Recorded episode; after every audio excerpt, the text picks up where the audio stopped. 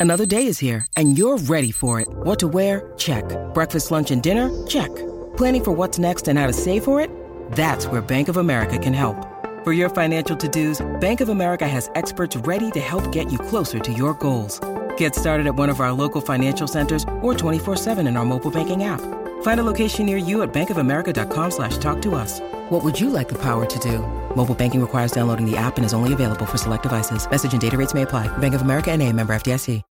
When you need mealtime inspiration, it's worth shopping Kroger, where you'll find over 30,000 mouthwatering choices that excite your inner foodie. And no matter what tasty choice you make, you'll enjoy our everyday low prices, plus extra ways to save, like digital coupons worth over $600 each week. You can also save up to $1 off per gallon at the pump with fuel points. More savings and more inspiring flavors make shopping Kroger worth it every time. Kroger, fresh for everyone. Fuel restrictions apply.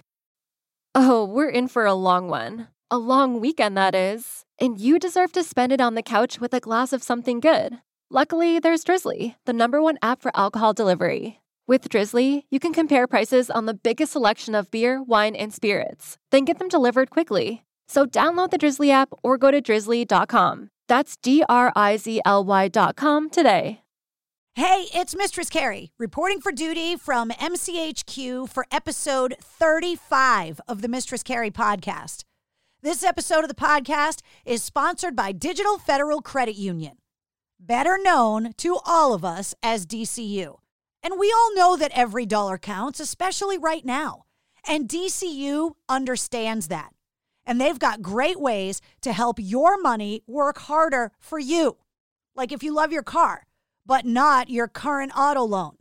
You can refinance it with DCU, and they could put you back in the driver's seat with a lower monthly payment. They offer the same low rates to their members for new and used vehicles. And you can find out what DCU could mean to you and your current auto loan when you refinance with them. Just visit dcu.org for more information. This episode of the podcast is also sponsored by MistressCarrie.com, which is the center of my universe now. It's got everything.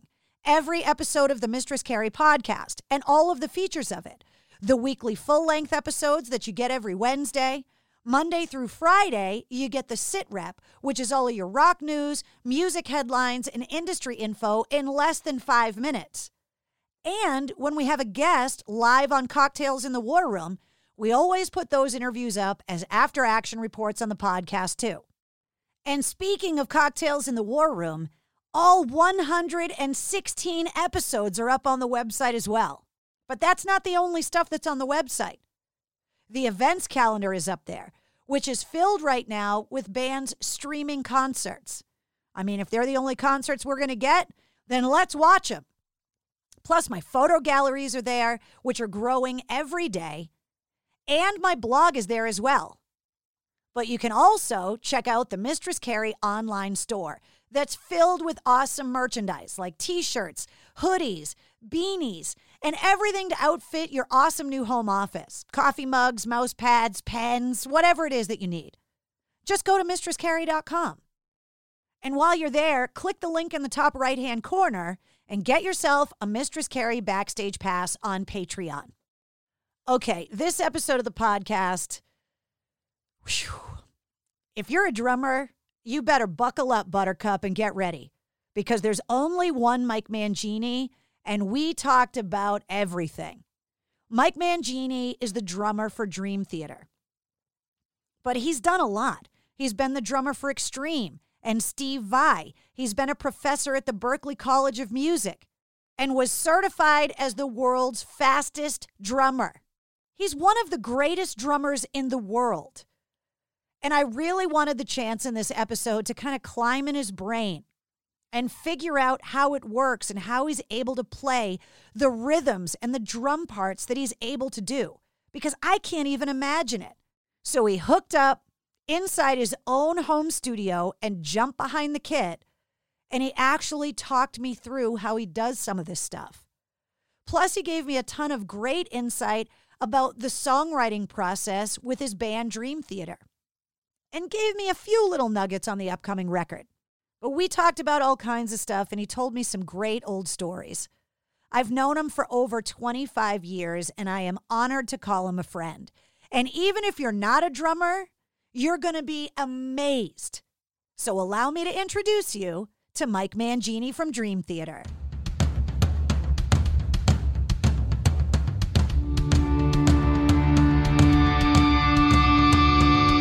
Hey, what's up? This is Sully from Godsmack. Strap on those boots, baby, because you are now in the trenches of the war room with the one and only Mistress Carrie right here on the Mistress Carrie podcast. What's up? This is Joe Rogan, and you're listening to Mistress Carrie. Her hair so lovely.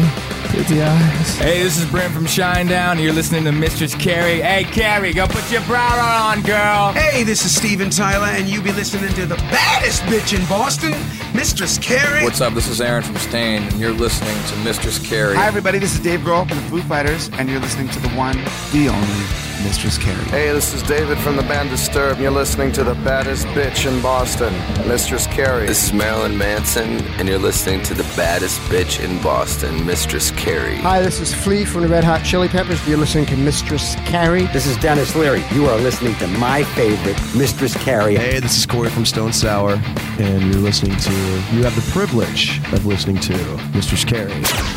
Oh, God. Oh, yeah.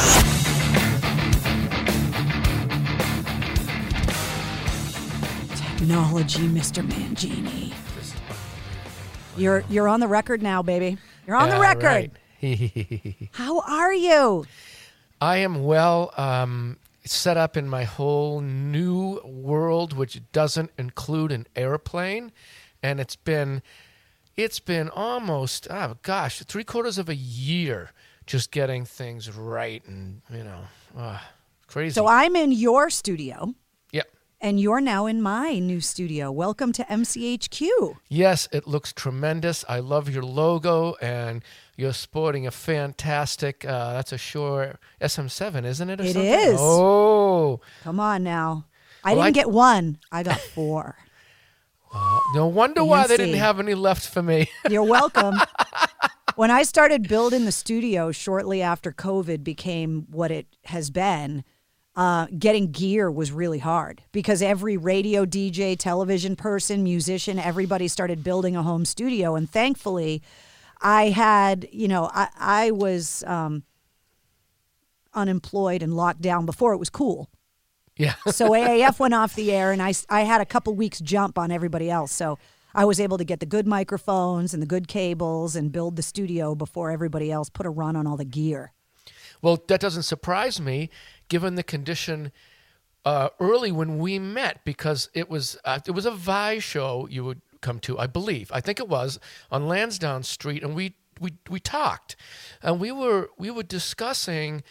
Um, what it takes to get up and go and get things done. I'll never forget it. And we've had more discussions like that about, you know, not sitting around, but just get up and just get your stuff done and work hard.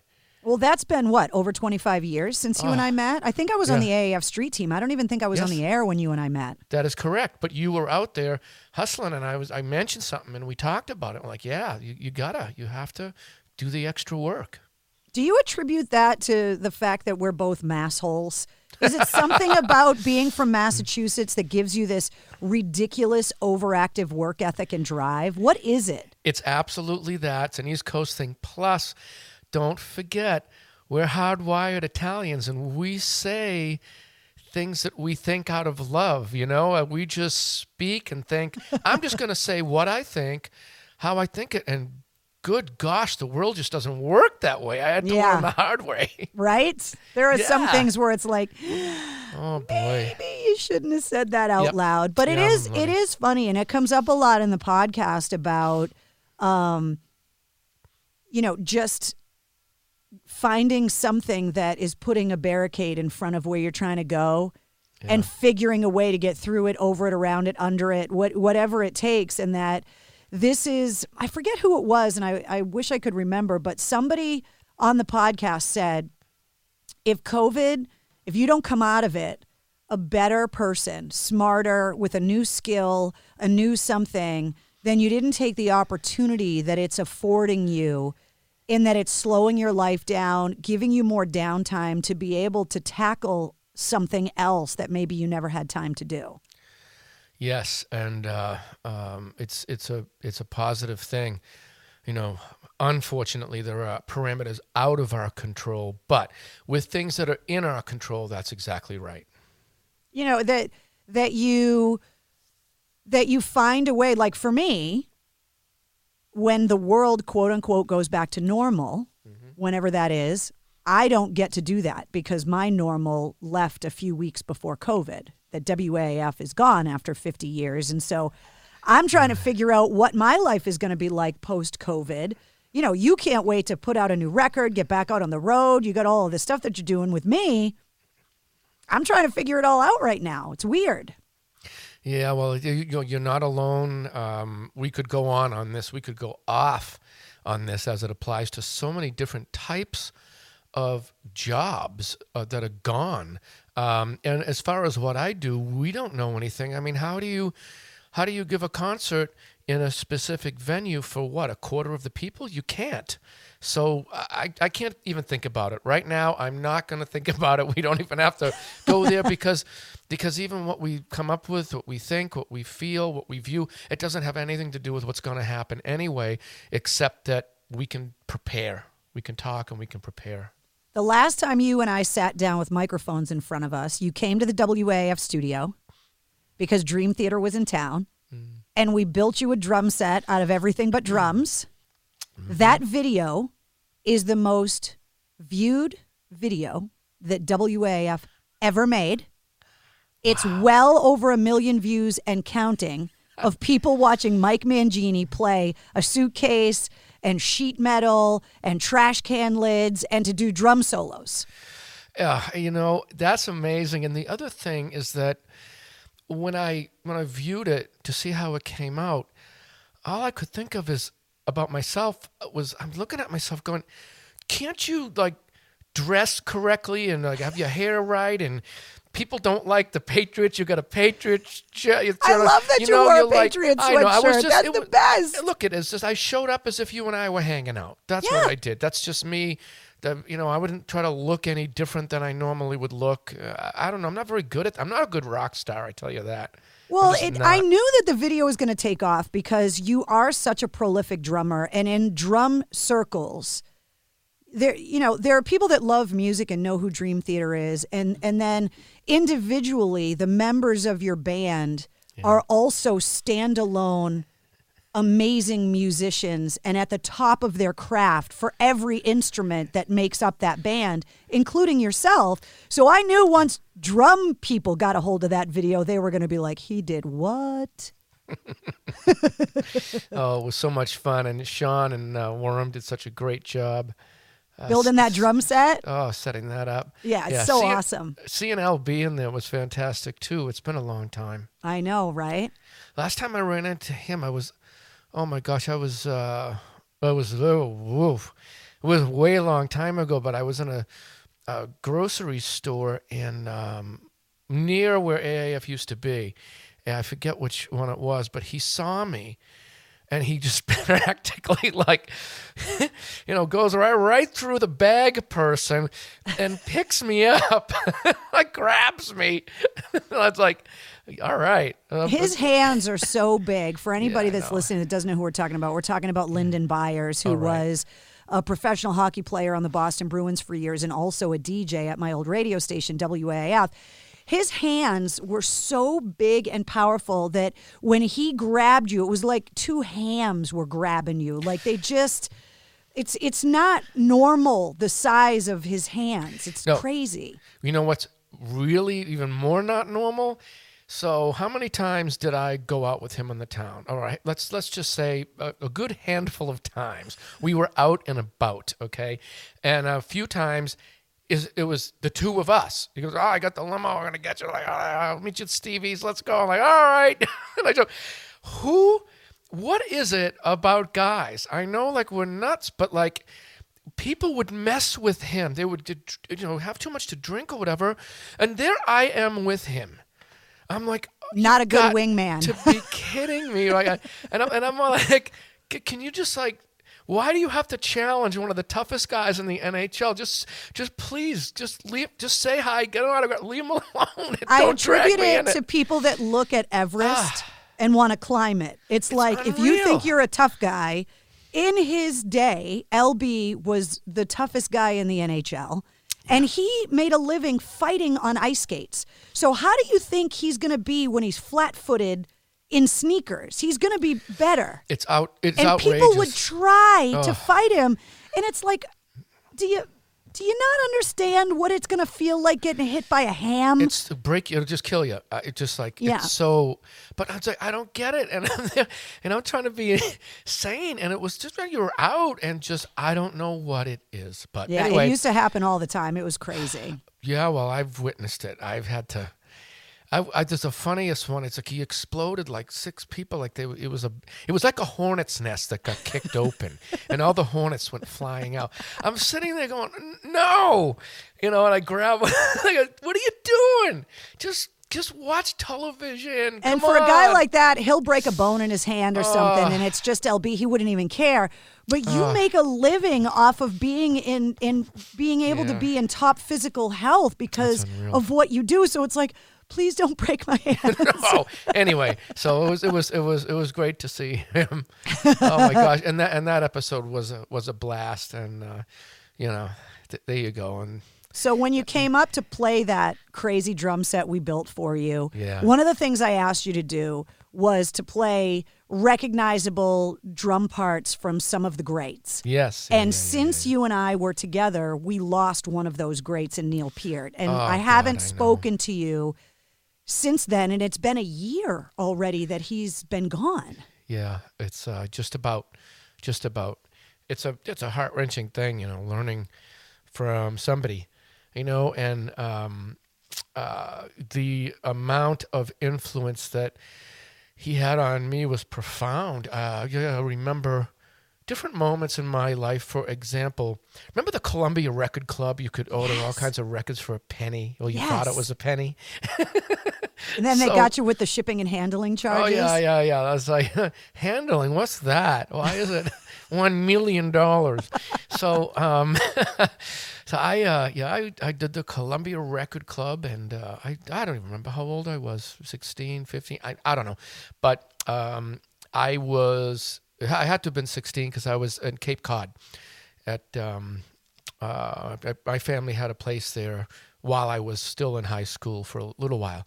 But anyway, I ordered it and I got I ordered the Rush A Farewell to Kings album and uh, you know I, I didn't even have like proper headphones or whatever. I had two car speakers that I would put on my bed to to listen to music just the way I wanted to hear it, you know. And I wired him up, hooked him up. I put that album on, and I I can still picture myself at at that moment, and so it was it was quite profound. Plus, what's I'll, I'll be specific. What he did that was so amazing to me is because I was in school band, you know, and like you play. Nobody wants to play the glockenspiel, the bells, and yeah, we, I did the uh, the marching band for the football team. That was fun. Me All too. I was a marching band member too, So yeah. all, all kinds of fun. But th- but Neil made those percussion instruments cool. He made them cool, and he used the, the greatest instrument in history. Uh, I think it was on um, Cinderella Man. He, he used a vibra slap. I'm like, what is a vibra slap? I will never forget. I'm reading the back of the LP record. I'm, I would just keep reading it over and over and look at the, the, the two pictures that were there like 35,000 times. And um, so I'm like, what is that? And when I got back to the school band, they had a vibra slap. And I just sat there and hit it like 800 times. anyway, so it was profound. And yeah. and a lot of heavy. people obviously know him as just being this amazing drummer. But Yeah. all of these stories come out about just what an unbelievable intellectual he was when it came to music in general. Well, I'm glad you said that because that's what, what I was going to go to was um, to speak about his soul permeating these different things and coming out the same, whether it was the bicycle riding or the motorcycle riding or whatever it is that he did, his his car collecting. It didn't matter from from what I understood. I never I never met him and I never intruded on him. Um, the opportunity was there. Well, I just didn't. I didn't, and I couldn't. I don't It's know. like I, I can't go and bother God right now. I I'm just, just like- going to be over here. There's just something I just don't do that. Um, but yeah, did I want to? Yes, but I, I didn't. So, um, but he he permeated that solo has permeated these things, and so it came out like that. No matter what he did, his lyrics uh, and of course his drumming. I talked to Kevin Martin from Candlebox, and those guys toured with Rush in the Uh-huh. 90s. And one of the things that Kevin talked about was that Neil would watch the band set as the opener every night, and then he would give them constructive criticism on how to structure their set better and, and how to move the songs around. And Kevin was like, and he was right with everything he said. He was he was right. And th- these are not things when you talk about the lyricists or whatever. No disrespect, but they're not usually the things you hear from the drummer of the band. Just you know what? It's interesting because that whole set list thing. Since I, I get it, I, I I'm not surprised. Not only that he did that, and I am not surprised that he was right, uh, because that's the thing that when I discuss stuff with with drummers that you don't is not uh, maybe something you do a magazine article about. So it's funny you would bring this up. Vegas is great because those are the kinds of things that yeah we do talk about. It's like there's a feel to it. It's just like constructing a drum part.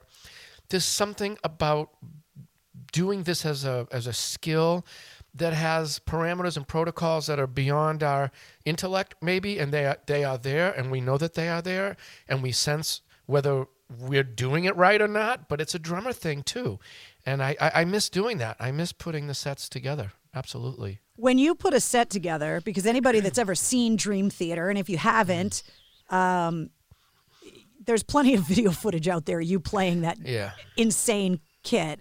Yeah. But on one hand, I would think as a drummer, you would like to sequence the set to give yourself some downtime to physically recuperate. And then on the other hand, you've got to go with what's best for the music.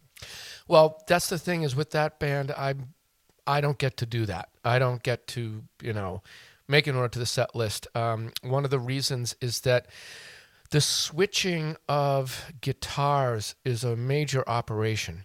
So key signatures uh, dictate more of of how the songs go from one another at times. Like it, it limits the database. Um, that never was the case in any other band I was in. It was it was more oh, that's this is the this is the feeling that we need right now and the energy that we need right now. I never considered because the other bands, the guitarist had a guitar and maybe changed once if it was a different tuning, but you know, Petrucci has a he has a, a cabinet with him. A, a- you know, it's just like an armoire, a mile long, full of guitars with the with the different tunings, and he has you got to have two of each because if one breaks, you need the spare. So it's a whole event, and he does it. So When's the last time you guys played live together? uh, it was when we filmed the night before, we, uh, the day after we filmed the DVD that we released, Distant Memories. Um, it was in Scotland. It would would have been the the last February, the last few days in February, or first couple in March. I don't remember, but call it March first.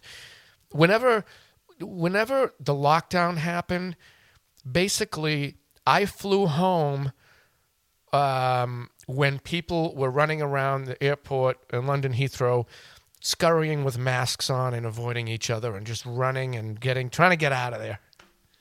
And then you come home, and at that point, Yeah. Nobody really like big tours hasn't hadn't yet been canceled because people really didn't know what what the future was going to be like. And for a guy like you that is always moving, always doing something, um, you have been home doing something you haven't had a chance to do in a long time, Yeah. which is slow your life down and domesticate yourself for a while. How has that been for you? Well, let me let me make a a long list of the good things because the worst thing uh, is that feeling when you lose your job.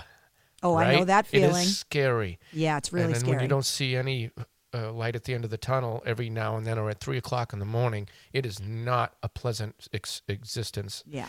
But um, all the good stuff. So there were many, many things that I have uh, that I put off. You know, for example, people have been asking for my rhythm knowledge books, which I published in the late '90s, and uh, I took them off the market.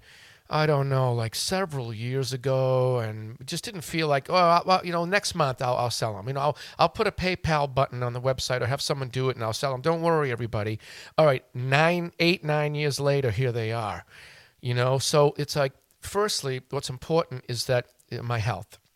As far as my health is concerned, all of the bones, the dislocations, the tendons that are just destroyed, just all of that, whatever busted in me, has had a chance to heal. Um, and it is pretty strange. like, to wow. feel good, right? Yeah, yeah. And I'm like, well, I'm glad I didn't. Well, i listened to this team of doctors, and I did. I did not get that you know, surgery on the wrist. I didn't get that surgery on the collarbone. I didn't get the surgery on the arm. It's all these things, and they weren't drumming injuries, by the way. Not a single one has to do with drums. They were all yard injuries. bizarre gardening accidents. They, How they spinal bizarre, tap of you? They were bizarre gardening accidents. I'm telling you, I, I ripped my rib cage right in half three days before. Two of the, the, the most touring I, I ever have done, like right in a row was two years, and I my rib cage was split in the middle. This thing, this bone, I forget what it's called, the zo- the zoiphoid. It has a really funny name, like the zoiphoid process or Siegfried process, and it's it's a separate bone. It's like angled over. It's not right. My ribs aren't right. This rib was anyway. So all that stuff had a chance to heal. Um, my my diet changed. I've always eaten well, but you know what?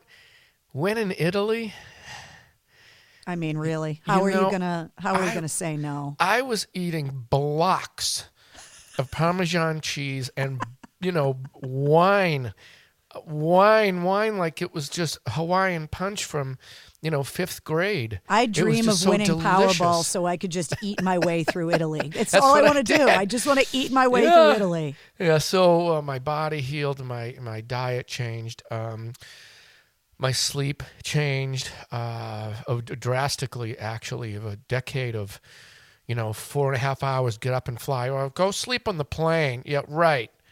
Great. That doesn't work. It just and, and then go play for three hours and burn whatever fifteen hundred calories, or whatever it is, and be the best every night. When someone paid for that ticket, I wanted, I do want to give them the best, and it's like, wow, you know, this is a, a, big sacrifice to be healthy. But anyway, so my health, I, let's see, what, what did I do?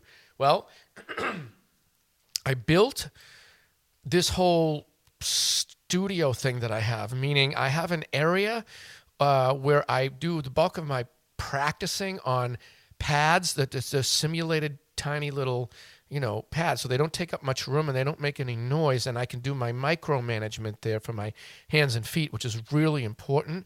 Um, it preserves the drum heads here because on this big drum set, this, um, well, I had to learn a different level of audio engineering. I had to learn video software. I had to learn about filming and lighting because I'll tell you what, right now, you know, you're seeing things work, but if I it took me three weeks to get the lights in the right place because it kept i would film one thing and i'd have to throw it out and it was infuriating and then the software wasn't quite working and would glitch and i had to it gives you a newfound respect for the people was, that have always been there to help you do this stuff right yeah. like with me the radio engineers oh, yeah. the it people the web people i miss them so much unbelievable so to give you the short list um, so I, I had to reconfigure this entire drum set and I have a whole separate Pro Tools rig and computer just to manage this sound so that when it goes into the, the computer I'm speaking to you on, that one that CPU can manage the video part and whatever's happening online. Well, this other CPU can manage the audio because otherwise the whole thing would crunch it would be really bad. And you don't know those things. Like, well, I'm going to hook up my computer and I'm going to do podcasts. I'm going to do this. I'm going to like do Zoom Not as easy classes. as you think like, it's yeah, going to be. no problem. So then when you spoke about, uh, so I got to talk about the cameras and getting the equipment like before or after people and how that happened. But so I, I did the kit. Um, and the, the whole video thing went through like three months of changes, and I, I ended up with this incredible switching system and that again it processes it out and off the computer. So I can I can change the angle right now and give you picture in picture, and I have amazing an amazing angle from the top, which I, I can go through. But um, again, getting just getting that camera in the right place to hold and getting the stuff, the wires to reach it, just to get the proper wiring. It's like ah, you know. Uh, so there's that. I have another um, a smaller drum kit that I'm going to start to do some classes from. I can relate to people a little better on that, I think. So at the studio going, I'm doing the Zoom classes. I had um, a web person configure that and integrate it so I could. Uh, you know, announce a class. It would go to my website. People could register. They can pay a certain way. All that took some time.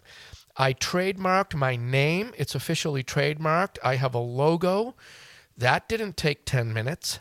I, um, I understand that. Like these things take time. yep. I did. Um, what's it? Zoom classes. Oh, I have the books up and running. I, I made a store. I actually did a lot of the, um, the web building myself for the store uh, to learn it. it. It's like, okay, so the initial thing was I, I made a couple of contacts I made uh, uh, there's one guy who helped me with one thing, couldn't do it. He, you know, threw me to someone else, and I'm like, hey, I just I need you for an hour to answer some questions.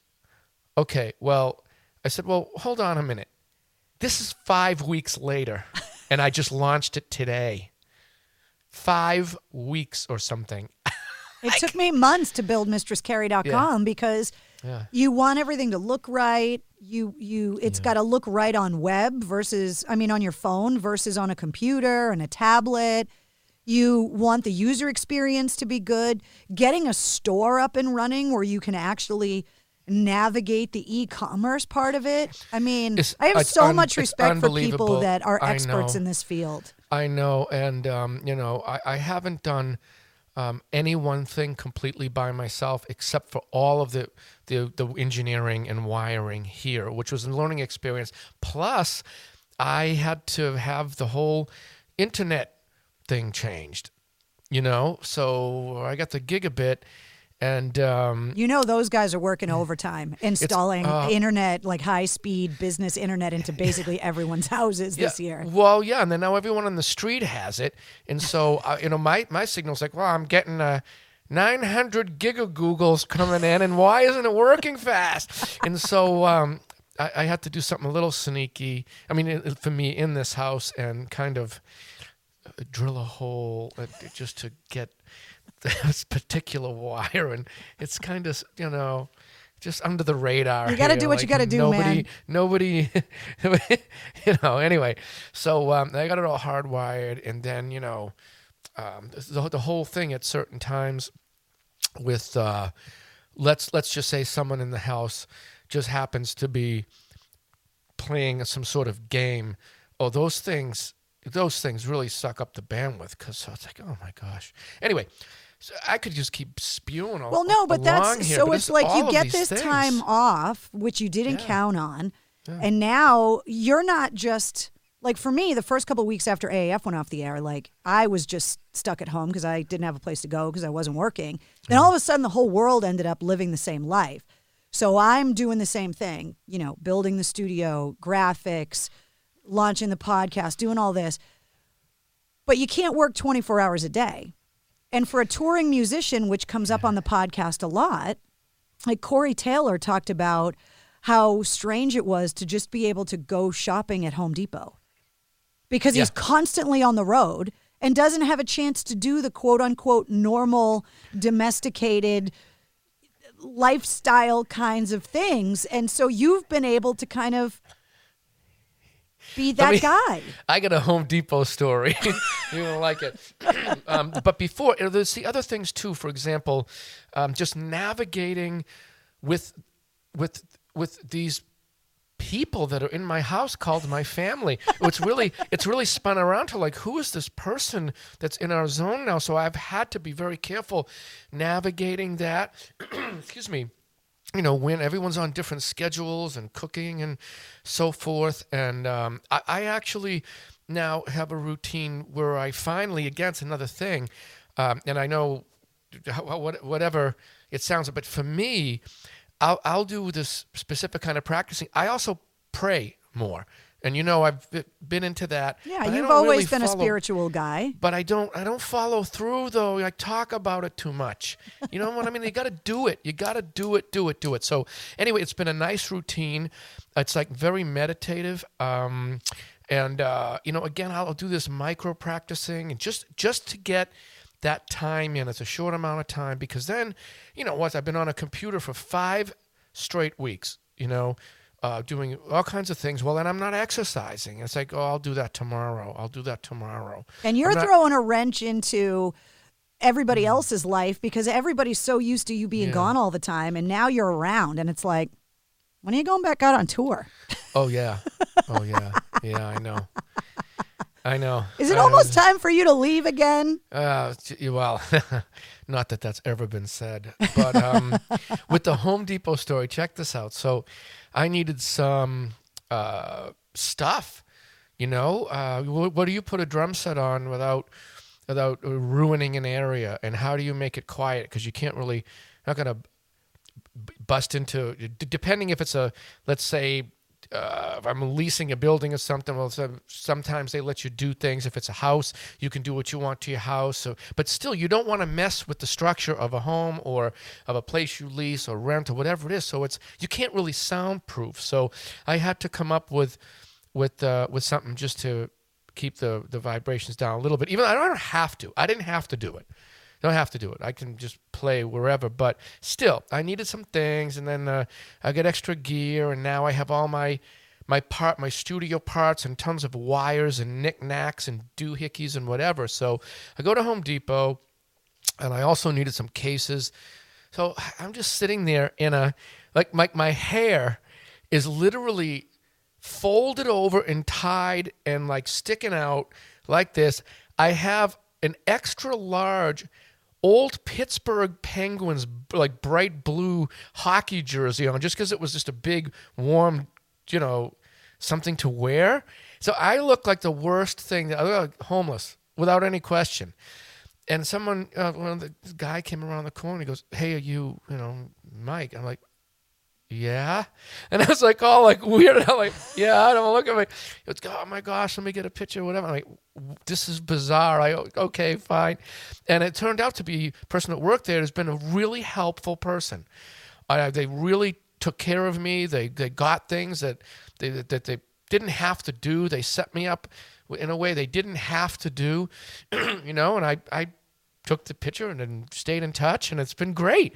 Well, So isn't you it- it- so for Corey, I'm sorry to interrupt, but like for Corey, going in, hey, you never know. Sometimes, like, I, you know, I, I needed like, uh, well, when when, you know, when the, the crazy lockdowns happened, I had to get a spare freezer for, um, you know, one of my family members with the allergies, and it's like, well, I got to stock up on the food. They weren't anywhere. I got a hold of this person. They got me one.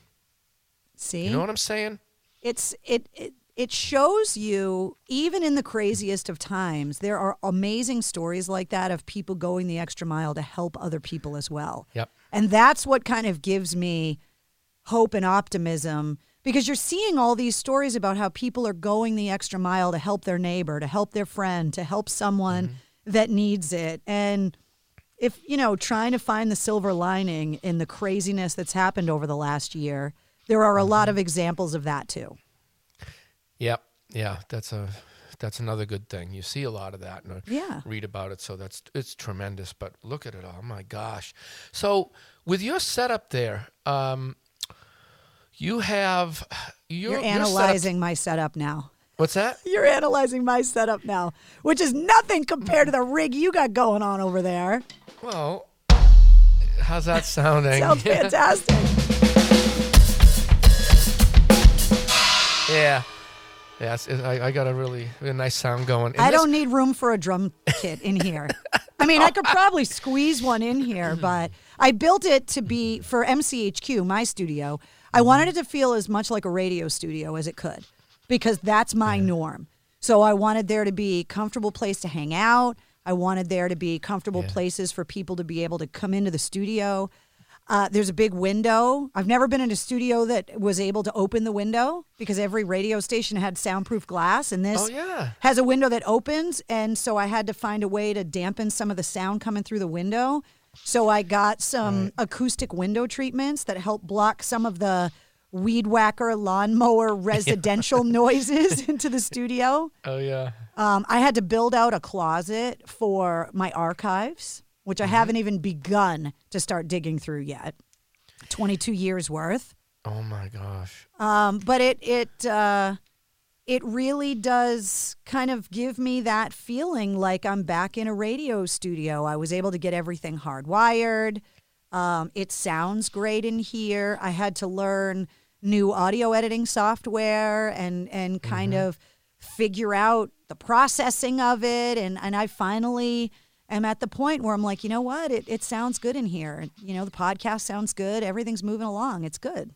Yeah, it's tremendous, and there is a learning curve. Um, when I decided to uh, do the Zoom class thing, and I'm going to expand how I do that. I, I literally, honestly, I like 316 seconds before I clicked the link to join your podcast, I scheduled some classes for like a week from today, and for me to just go in and not take a lot of time to do that is it, it, it, it I, I feel well because it was not that way before. Just to just to do something simple like that. And you think oh i'm just gonna you know Well, and right now, that," and- people are at home, like we talked about, wanting to better themselves, wanting to learn a new language, wanting to learn an, an instrument, and especially for kids, learning a new instrument and how to play music is a great thing to be home and doing, and to be able to have the access with professionals. It's not you. You can't do in-person drum lessons because you're you're busy. But to be able to find the time in a studio to get on Zoom and to be able to do these classes, it's not only great for you, but it's great for the students. Yeah, it's been amazing. People have been connecting with me from all over the planet, and that, and it's at first just interesting for them. It's it's wild because, you know, it would be like I I never had that opportunity. I would have loved the opportunity, especially. You would think you got to pay one hundred million dollars for that, but I, I keep the prices low so people can afford it, so they do it, and it's great. It's a win-win, and it's uh, whatever. It works. You know what I mean? Um, but uh, honestly, to uh, you know, I, I don't even know the whole the full scope of it now because I'm thinking of of uh, opening them up like more like a like a drum clinic, you know, and just have it where I'm not interacting, but people can zip in for like really low loot, and a whole bunch of people can do it if they want, and I can just demonstrate and uh, and, and and go that route. So I'm thinking of all these things. Also, I filmed some a couple of video courses. I must have filmed them like uh, uh, August. No, no, no, September. Yeah, yeah, September because I, I went I went away uh, to re- to make the new Dream Theater album and um when did, when did I do that? That was in October. Yeah, so I finished filming. They're still not up because I have to go get the I have to get the interface, I have to get the account and do all that and just to find the right account to do it properly is is not the easiest thing in the world as well. Uh, and then you talk to people and get help, but they have different suggestions and they ask questions like, "Well, does this do that?" Well, I don't know. But does what about this one? Does that? It's the same thing with like the shop. You know, I get advice and then get in and get help. Eight, nine, 10, 13, 14 chat agents later, they finally say, "Oh, by the way, we can't handle these different size objects." I'm like, "W- w- "What?" Like, do you think you would have said that? I think it's somewhere. I play drums. These things are big. Oh my gosh! So I had to learn uh, whatever it is. I don't want to keep going on, but but I guess by my going on about it, and people listen to this podcast, they get an idea. You ask questions ahead of time. You really have to spend a lot more time than you think doing research and getting help. And then at the end of the day, when you reach a certain point with any of these things, another person just doesn't want to talk to you. Even if you're paying them, they just don't want to talk. You're just like, I've had enough. They give like 30,000 questions. See, for me, I want to talk to people. That's all I've been doing in lockdown is interviewing people. That's it. That's all I mm. do. Oh, that's great. Yeah, but when it's like, you know, you would have got real tired of me if you did the studio first and I hadn't done a thing. Like, hey, Carrie, I'm so uh, the input for the where where did where's that? at- Oh, SM trust me, what? I, I've got those friends too, like Kaiser, Jag, a few other people that I'm constantly calling about. What do you think about this? And how did you do this? And but you know what? Like, what I've found is that people that are really good at what they do can appreciate the work that it took to get there. And they're always willing to to lend a hand. And it's what you're doing Yeah. with your drum classes. It's like you can appreciate someone that values the instrument you love and wanting to get better at it. You can yeah, I just that. actually last week I found out something um, unsettling about selling products to certain countries, and um, I I actually contacted several of my peers. Uh, I just because I knew they had stores. I said, hey. Uh, I just want to let you know. I don't know if you found this particular issue, but have you are you aware of this? It's a it's a it's a tax kind of a thing, and it's tons. Of, it's, it's way too much work. Like you wouldn't even want to have a store to deal with. Oh, you got to fill out customs Um, forms and this it's and that. It's, it's insane. even heavier. It's heavier stuff, and it's Yeah. like they didn't know. So yeah, you're helping each other, and it's unsolicited. I'm just like, you know, hey, thank you for letting me know. And I, well, let me know what you find out. Okay, I'll help you. You help me. You know, you kind of you're a big, especially the drum community. We're like, we are a subculture. I mean, when when when it was bustling, we have our own magazines. We have our own conventions. We have our own events. We have our own camaraderie, and we're we're we're we're a, we're a really fun group where even if you are in, or you endorse a particular drum company or a cymbal company or something, you're invited to go out with your buddies that play a different drum because their drum company's taking you out for NAMM. So I can't tell you how many pearl drum dinners where I'm you know I'm hanging out with this guy and that guy and I'm a fan of them and you, know, you get to meet them and all of a sudden you have like 500 pounds of sushi show up and you're like doing having a little bit of sake sipping some sake giggling talking about stuff you know. It's just it was it was so cool. I miss it so much. And um, I'm not surprised though that people still are helping each other and talking and uh, you know we're appearing on each other's um, live streams and things and you know helping out. It's it's cool. It was really cool You and I have talked several times when I, when I was on the radio, and one of the differences between a podcast and the radio is that I have time now to be able to kind of dig a little deeper, go off on more tangents because I have the ability with this forum where I'm not worried about, oh, I got to get into another song, oh, I got to get into commercials. Like it's just a totally different mindset from how I used to do interviews. And one of the things that I'd never been able to do with you is I want to talk about your childhood and how you discovered not only that you loved playing the drums, but also that you had the innate ability to to be good at it because like I love the drums, but I don't have the ability no matter how hard I try. And you were like 3 or 4, right? When you kind of realized that drumming was a thing for you? two and a half Really? You were that Yeah. young? Yeah what they say but there's there's uh there's there's footage to prove it. So uh there's, there's evidence. There are uh, footage. There are pictures. There's actual footage of me eight millimeter footage on my fourth birthday able to fully play to albums and songs. So yeah it it was there. I can describe it because i remember i remember before i turned four i can tell you what i saw and what i thought. That's how clear the memory is. So is that what you want to know Yeah. So what I want to know is, I had a great conversation um, last summer with Sarah Hagen, who used to work for Zildjian Cymbals. Oh, love Sarah. Isn't she amazing? And she was talking about a specific drummer that she knew that when they hear sounds, they attribute them to color, which was something that blew my mind because I never even thought that you would interpret something like that. So when you hear music or beats or whatever, how does your brain interpret it? Is it visual? Is it audio? Is it mathematical? How is it translated into your brain? I'll tell you. Before I do, I'll say she might have been talking about Bobby Galati, Waltham, fellow Waltham drummer. Amazing. But he passed away. He would, I heard he would see colors. That's the only person I ever heard of that, that had that. And there's a name for that condition. Yeah, she It's was just- talking about it. I had never heard of it before. Probably Bobby. Yeah.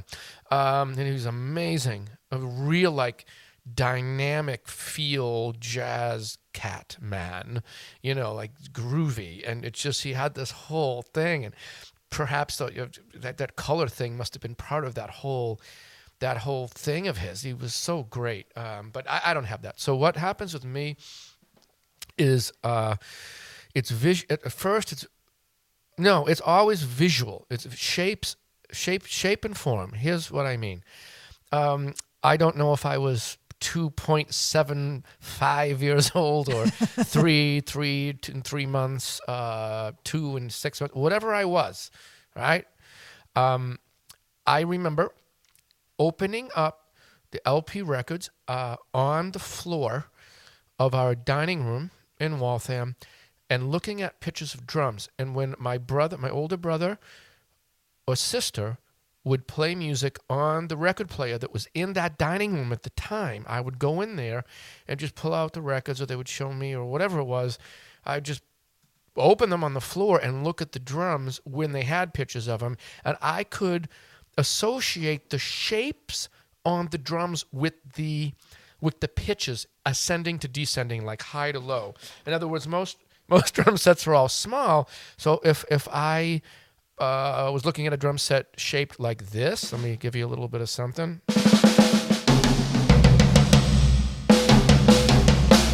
so if i had like a snare drum and, and a tom tom and a floor tom i was able to assemb- assemble i guess um, the the thing I was hearing with the shape that I was looking at. I was uh, able to assemble those rhythms and patterns by way of a picture, and that's how I see it now.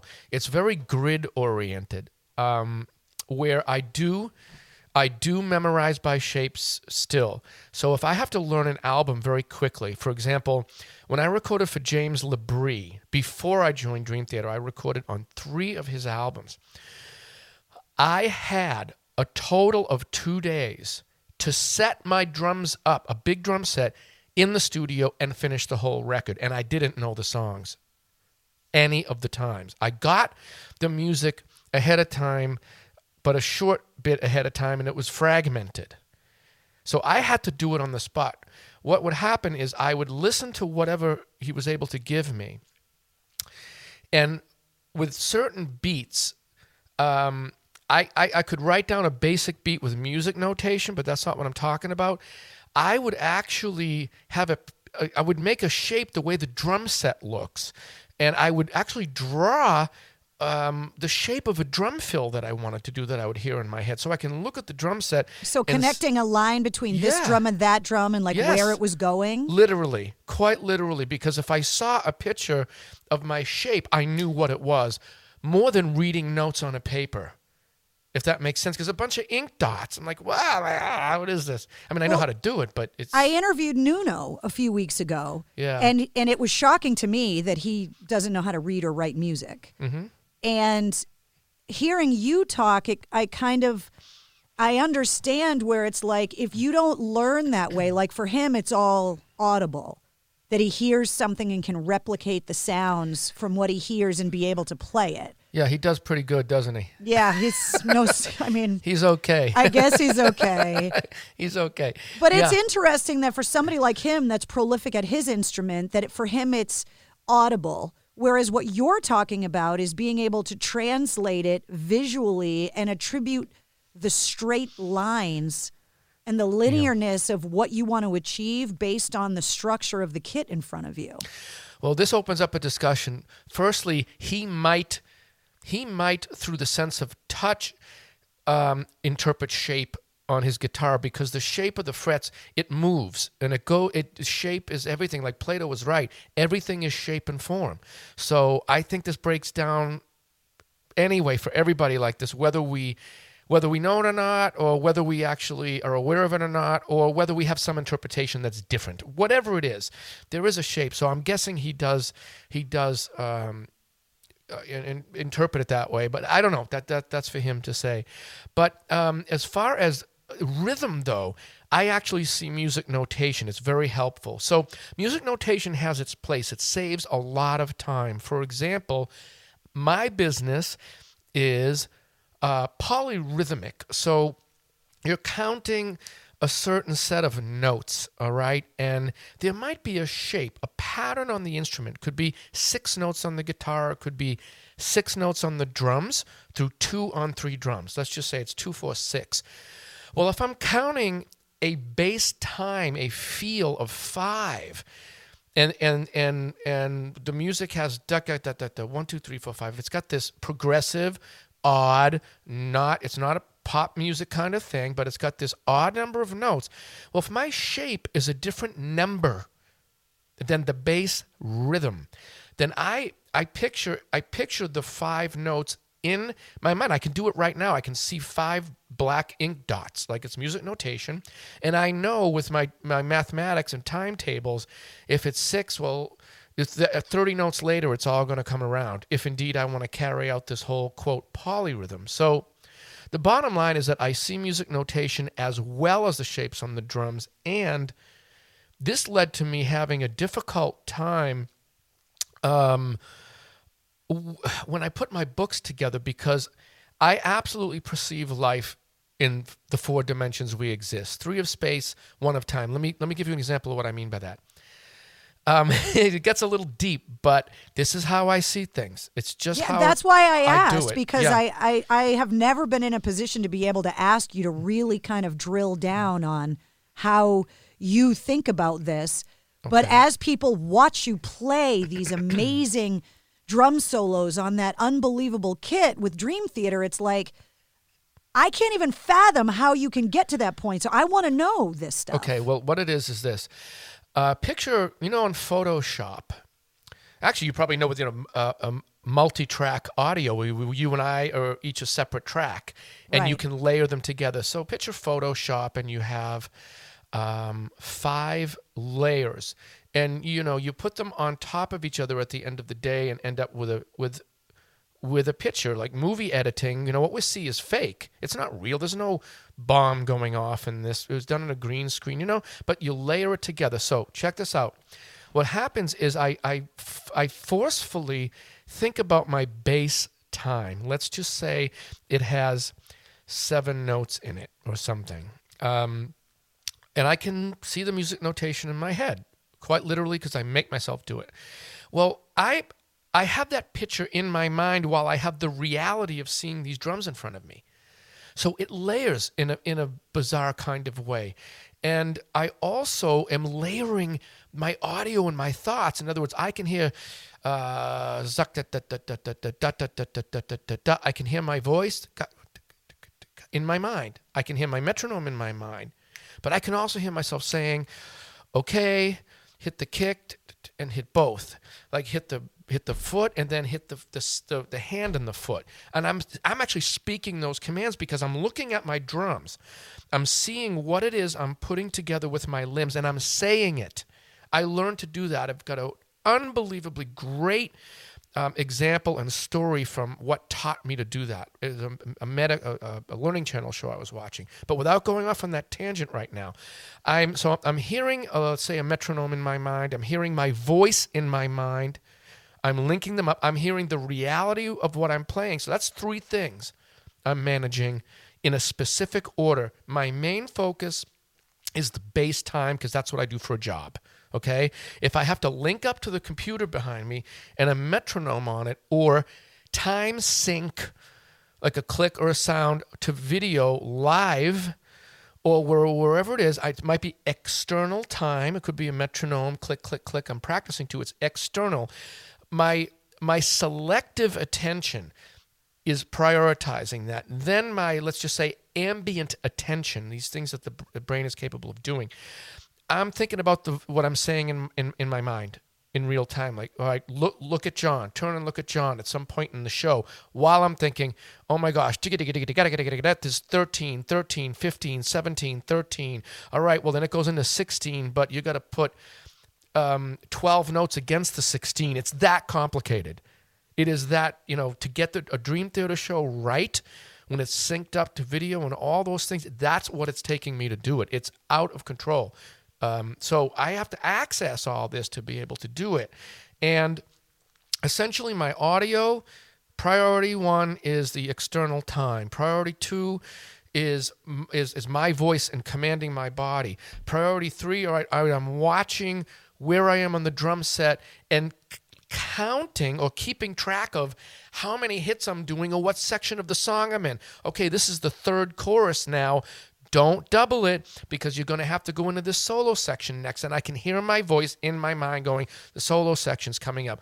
Look at John Myung. The solo section's coming up. Look at John Myung. Night after night after night until I end up just going to the solo section and looking at John Myung, not even knowing that that command now is deep in my head and I don't have to think it so much. So, a dumbed down equivalent. Well, a dumbed down equivalent would be for somebody that commutes every day. And they make Ooh. the same commute and the same route every day and the same yeah. drive. And they get to the point where they just drove for 15 minutes of the same route in the same day and they don't re- even remember doing it because yes. they didn't even have to think about it. It's like yes. that's what you're talking about. Yes, and this this is, brings up an unbelievable point for musicians that talk about this a lot. Like, don't think too much. Don't think too much. Well, no, wait a second. If I could hook up a switch to my brain and turn myself off from me, especially at night or in the middle of the night, trust me, I would I would get that switch to just shut me up and off. I really would. I do not.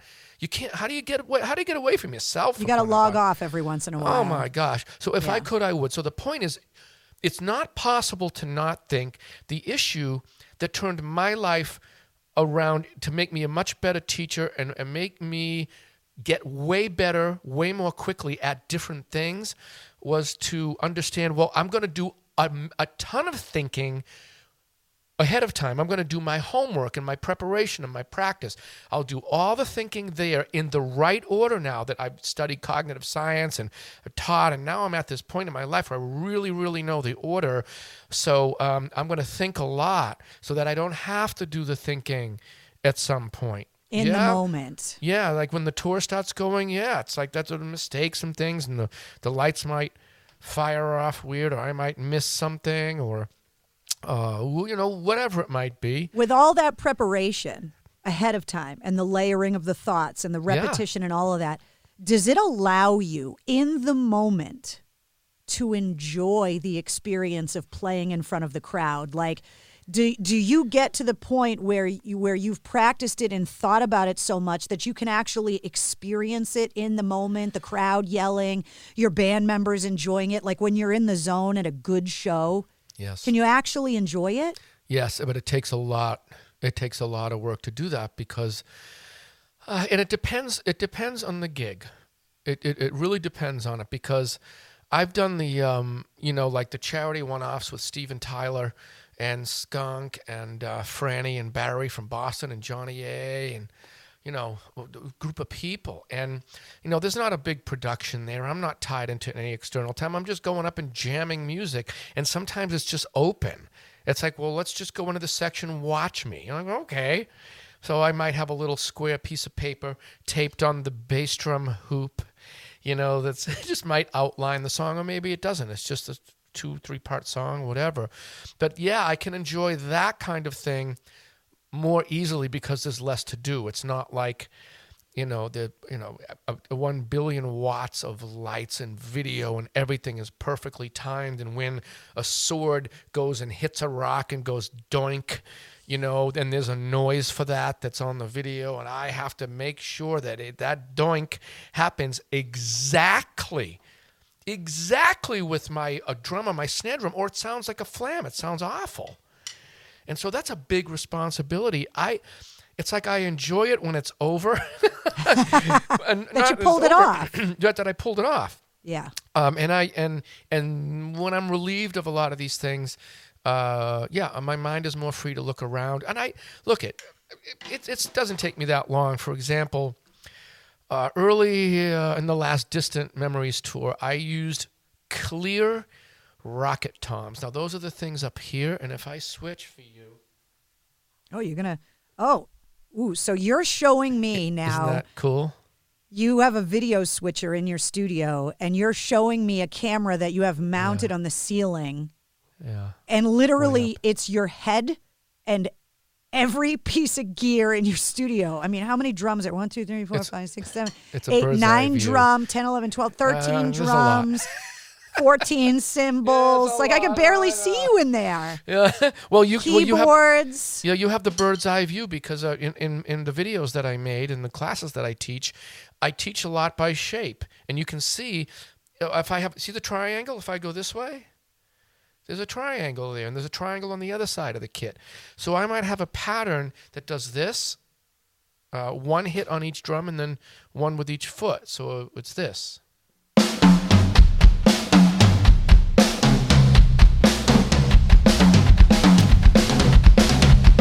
So if I do a fill and I draw like a, a, a butterfly, it means this. Where it's like I have the butterfly wings. Can you see what I mean? Yeah, no, I You know understand I mean? it now that you point it out, but my like visually I don't even like I wouldn't have thought of that until you showed it to me. Like Yeah.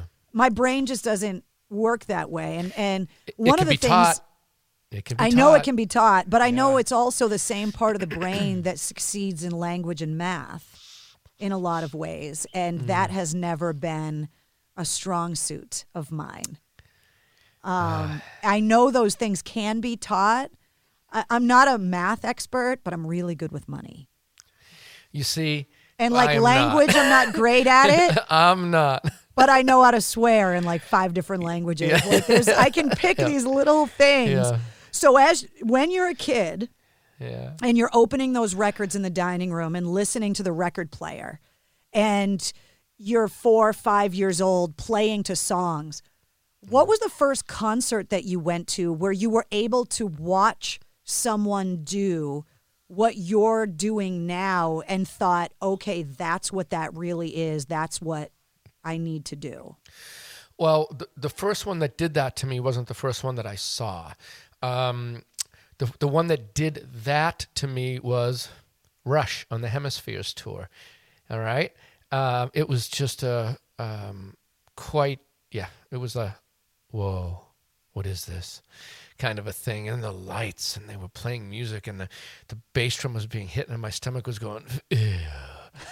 you know. Um, but the first concert I ever saw, my brother took me. Well, I probably performed because I was in all the school bands. So how about that? So I was actually a performer before I saw anything really. But my brother took me at nine years old to see Buddy Rich, and yeah, I was like, "Whoa, I want to do that."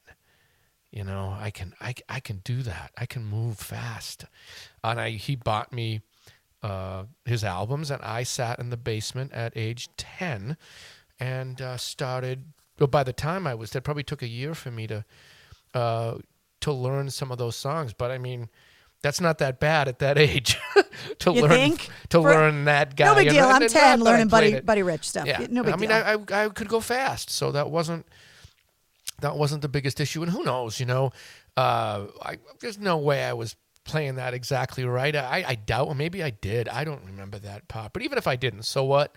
It, I thought I did. That's what was important. And at the time, you know, Yeah. you're setting a lofty goal for yourself. You're trying to push yourself forward with the skill that you're trying to learn. It's like so it's the- like why not Yeah.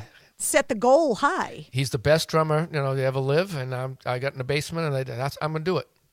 I'm gonna be able to play that. I'm going to do it. I know because I I saw myself able to do it. If that makes any sense, I just saw it as a possibility. I could, uh, you know, who who and what do I want to be? Well, what I am, I don't know that we can change what we are, how uh, how we're made, so to speak, but we can change who we are. We can evolve, and then we can also change our skills and a bit of what we do. So we can change those things. It's not like I am who I am and that's it. Like no, I don't want to be who I am. I I got things I need changed in about ten minutes.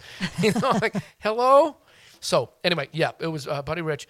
As far as uh, seeing the drums like that, and then seeing Rush was um, was incredible because I had pr- prior to that is when I, got, I bought a farewell to Kings from the Columbia Record Club and put the car speakers in my ear on a bed in Eastham, Cape Cod, and just vegged out and was like, Xanadu. What is Xanadu?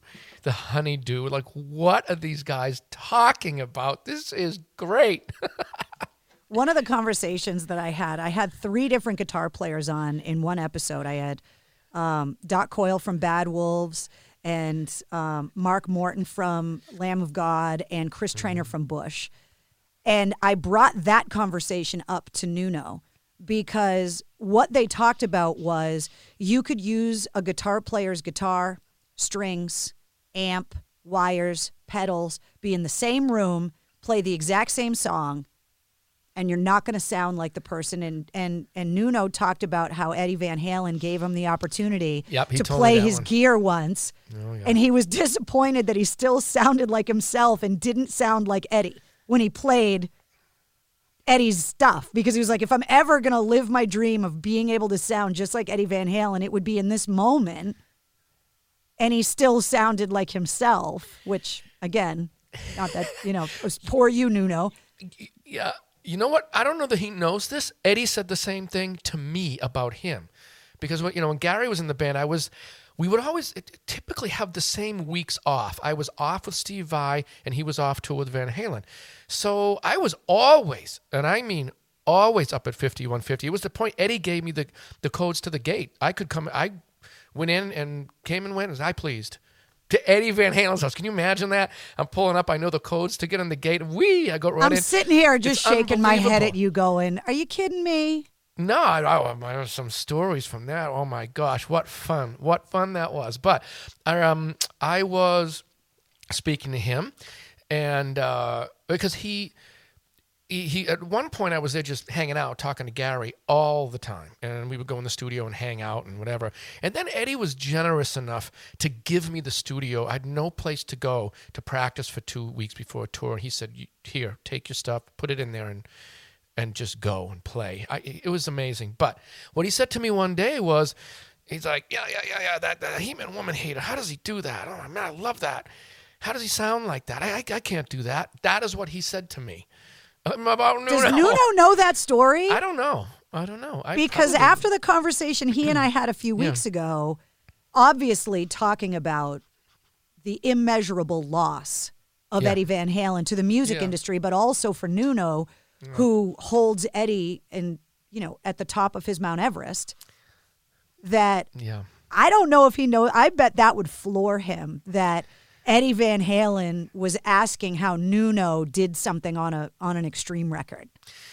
Yeah, or that, or, or more like I can't sound like that. How basically, how does that happen? And it's a vague uh, memory specifically, but what he like I don't know that he said well, I can't do that. I don't know how, but he said he mentioned He-Man Woman Hater, and he said, "How does he?" Something like, "I I can't do that," or "I don't do that." I don't remember the specific words, but it was, "I can't do it," or "I don't do it," or "I whatever." But it was, no, he doesn't sound like Nuno. he, he, can't. you know, whatever the exact words were. I'm, I'm just trying to be careful these days because yeah, no, because uh, you get quoted and it turns into yeah, yeah, yeah, exactly yeah, it turns what, into something. Yeah, yeah, no, but I but I, just, I understand I that there was. Yeah.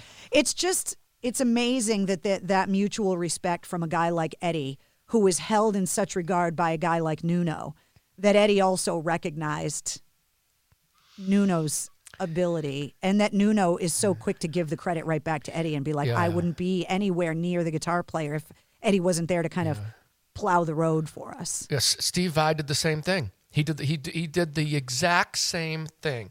He spoke about Eddie and Nuno like they were from another planet, and Steve was so kind and generous. He is anyway, but he would be specific and say things that these guys could do that were just uh, amazing, and uh, he was so kind. And one day, when we were, I don't remember what I was doing uh, at, uh, when I was with Steve in his band. Uh, it might have been uh, recording uh, Ultra Zone record or something i don't even know what it was but i was in the studio and somehow um, Eddie Van Halen was on the phone with me. I think what would have happened is I would have called Gary or tried to get to him. I and Eddie picked up. I think that's what it was. So I, I that happens all the there. time when I call Gary, and he just accidentally no, picked up the phone. He was living there, but he was uh, Gary was living on the property. Yeah. So Eddie would yeah, call who's that? oh, it's Mike. Hi. you know, you know, and I'm sitting there yapping to him, and I remember it. Steve didn't know. And Steve goes, "Would you get off the phone? Like, who are you talking to? Like, hurry up! Whatever it is we were mixing or doing." I said, "Well, it's Eddie." Oh, he goes, Eddie who? I mean, Eddie Van Halen. He goes, what? just hold on a minute. like, Eddie, oh, hey. Yeah, Steve says, hi, hi, hey, how you doing? Anyway, but the point being, it's the same thing. They all like, uh, the, it's like the trifecta of greatest guys ever, you know, to play the instrument, all like uh, speaking these wonderful words about each other. So it's just great. It's just great to be a, in me in the middle of it all, all three of them. right? Yeah. So for a, for a drummer like you, you are one of those drummers that you know drummers look at and go, "Oh, that that feel, that fill, that sound, that style." So unfortunately for you, mm-hmm. with every record and every move forward, you have to reinvent yourself to a certain point, which brings me to your recent Facebook post about how you recorded the drum tracks for the new Dream Theater record. So, mm-hmm. what I want you to explain to me is do you start with these shapes and this thought from scratch? And are you do you have to build a whole new drum set and work with Pearl and work with Zildjian and work with all of these companies that you work with that before you can go in the studio and record it, you're rebuilding the mechanism for you to be able to do it. Is that how you work? I actually have done that with Dream Theater, yes. And this latest one is like nothing. It's like nothing I've ever played. Uh, let's see, I have to think. Gosh. Oh my gosh, it's probably in my childhood that I uh, I played something like this. I don't want to give too much away. No, no, no. Know, yeah, nobody knows yet, but right. yes. And so, yes, the, the companies have been so helpful um, because I, in fact, part of the reason why I get all the gear that I get is because I have come up with things out of necessity that they didn't think of. So they made new products that they're able to go sell. And so it's a good deal. You know, I make something and then they go ahead and make it into a product and sell it, but I get lots of them. Uh, I don't have to buy them so to speak. But in, in, in, essence, nothing's for free. I mean, I work very hard to, yeah. to get all this stuff. It's not like I get this big drum set and I got it for nothing. No, that's no way. I worked really hard and did yeah. a lot of promo, and they sell a lot of these, and you know what I'm saying. So and yeah. working to to get it I to sound a certain way, and yeah. So for muscle memory. Mm-hmm. You write this new Dream Theater music. Oh yeah, let's get back to that. Sorry. So so no no no, but it but it all ties back with what I'm saying. So you're going to work on new music, but you yeah. got to work on new drums and new gear to get the new music to sound the way it's going to sound. Actually, the drum set has come first in okay. most cases. In most cases, all but one, the drum set has come first because um, for my first Dream Theater album, I brought, you know, four bass drums in. And the reason why it wasn't just to be obnoxious and drive these people crazy. It's like, what do you tech. need that for?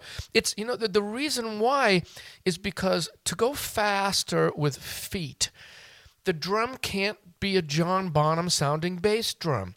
And so I don't, but I like that John Bonham sound. I like the simple the simple thing and the big sound. I don't have to play a zillion notes. The fact is, I hear them. I can't help it.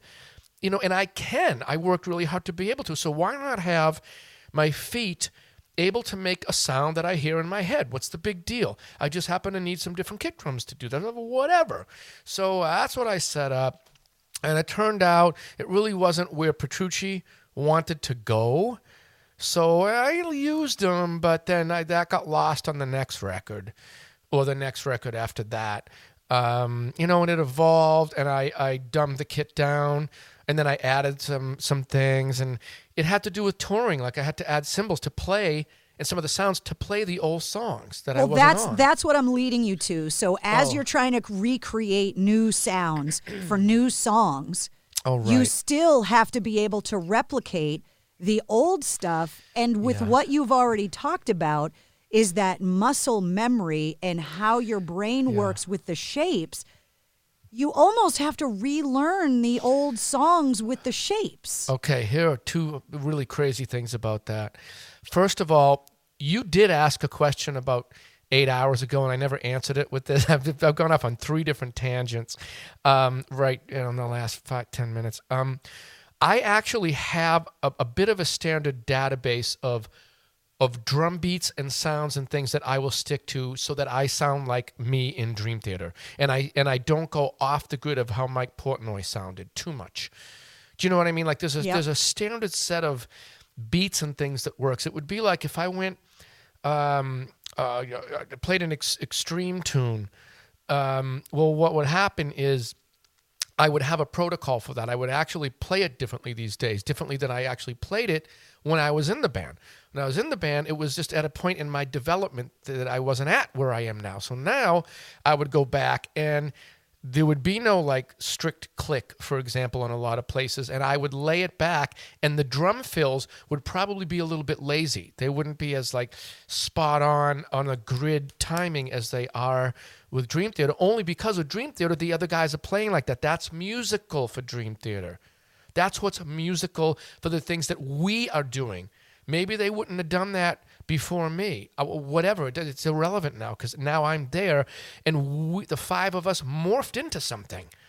And so that's what I do. And so I might not, I definitely wouldn't do that uh, with an Extreme track, for example. So I have a set protocol. So to answer your question, it's not that I just, I don't go in and just play. I there, there sort of is a sound that goes with the band that I'll stick to. Well, I'll do a double bass, this kind of double bass thing, or this kind of snare drum on the beat thing, or this kind of backbeat thing. So if I break drumming down to six or seven basic beat genres that you could put in a song, well then I, I pick these four basic things and then build off it. So it's not like it's it's not random. It's based on a language that fits the genre. And uh, there was another thing you asked. What was it? Um, I forget.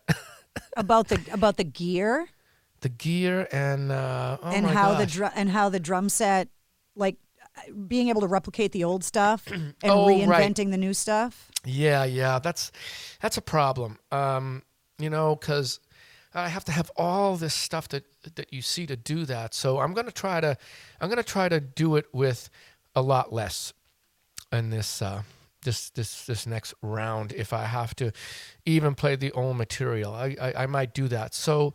Um, that leads back to your question about the gear and the companies and everything. Yeah. So for this album, we thought about what we wanted to do first. And I got in discussions with John Petrucci because he is the producer of the band.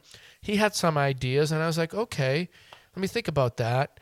And so it took us a little bit. I reconfigured a, a whole new like thing, you know, and it, it took work. And I had to talk to Pearl. Like, do you have any of these, you know, Illudium Pure 38 explosive space modulators obstructing uh, my view of Where's the earth shattering kaboom? earth shattering kaboom? Wait a minute, here it is. That's a big drum. Ooh, you Yeah. like that? That's the gong drum. You know, I, I guess I could take the camera angle it down, but it, it- no one's gonna see it. But the this one in my studio has a timpani style head where uh, Mike Ferris from Pearl actually had to go and build this with a drill and a screwdriver and a and stuff. You know, and glue, whatever he used, and rubber and metal. A And to timpani is one it- of those big. It looks like a Yes. kettle drum. When Yes. you go when you go to the, see the symphony, and you see the guy back there, and he's like rolling with the mallets, and it's the big. You know, that's the beat for the 1812 overture on the Yes. Esplanade with the fireworks. Yeah, It's that big yes. floor drum. That's it. And and the, the drum head goes over the shell. It's not like a regular drum head where the drum head is tight to the shell. Um, it goes over and stretches, so the lugs have Like you're putting be, saran wrap over yeah, a bowl. Yeah, it's exactly right. But it pulls out. It goes. It, it extends. It extends uh, two inches uh, beyond the shell, all around the drum. So there's a different mechanism that that had to be made, custom made. Anyway, so yeah, I have to work with people t- to to get stuff like this made, and. Um, it's the shape in my mind and then i draw pictures and i'm also hearing i'm also hearing it I'm trying to visualize how I would play certain things because I now I know where I wanted to go with this.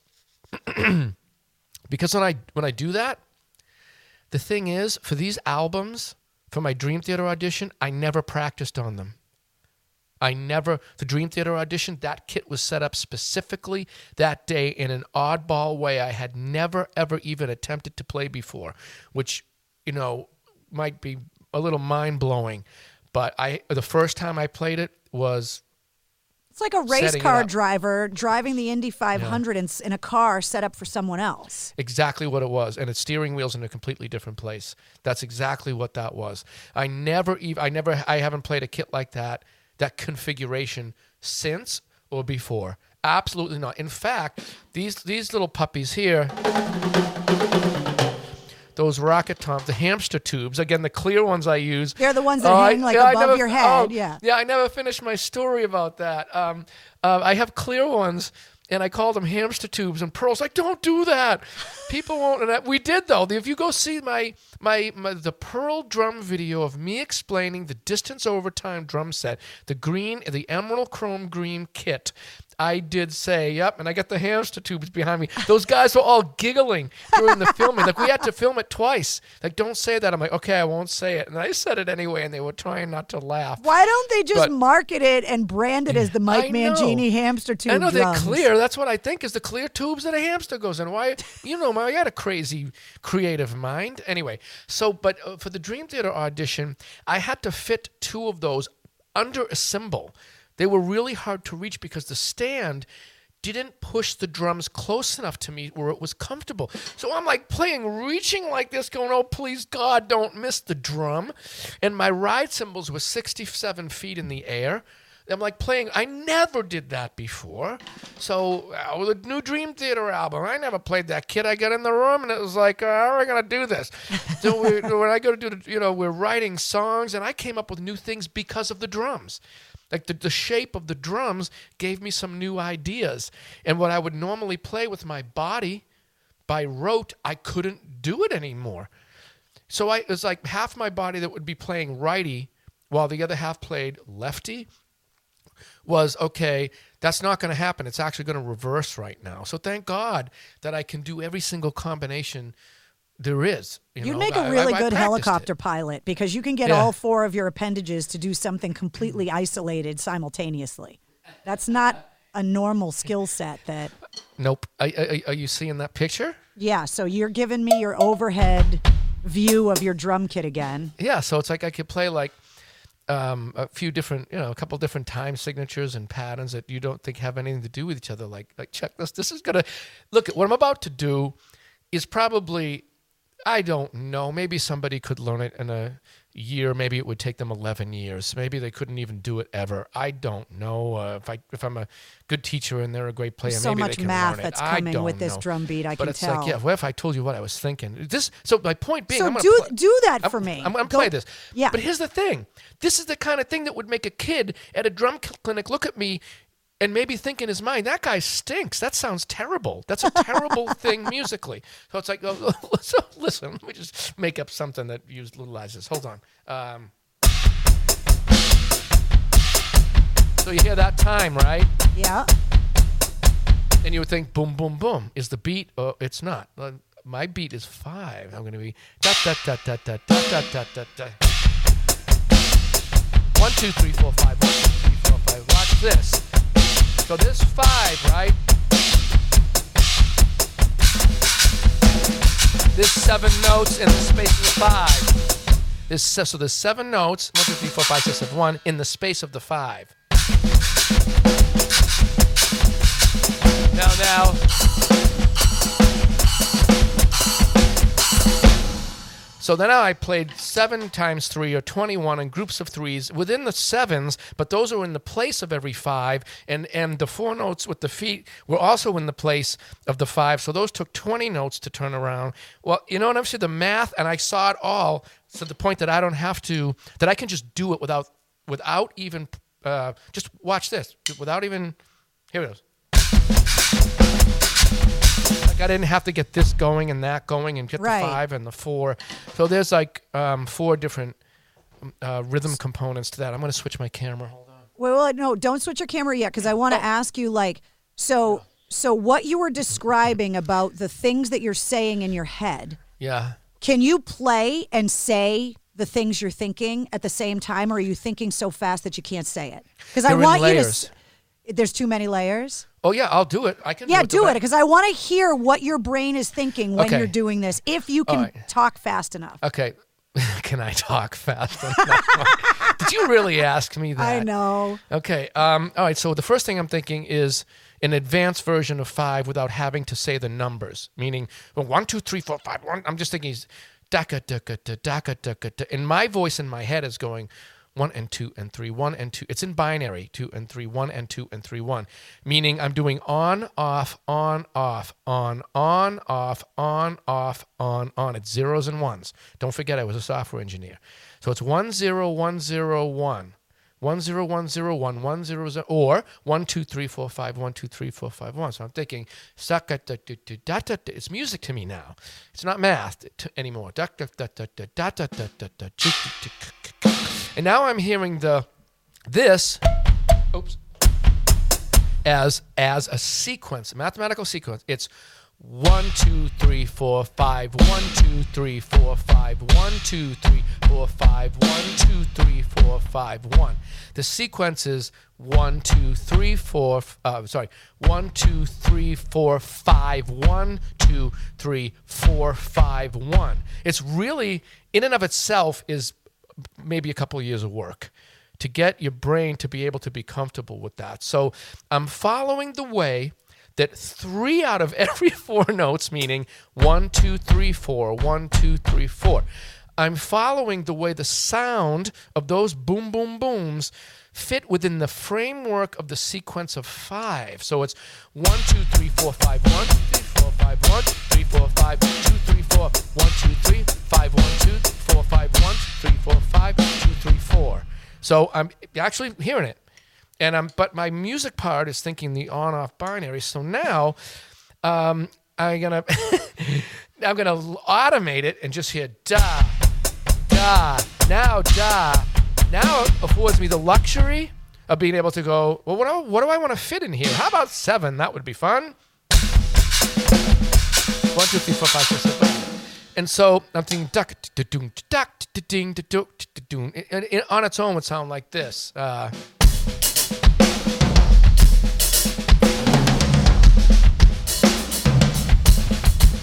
which is a really cool beat. It's not normal.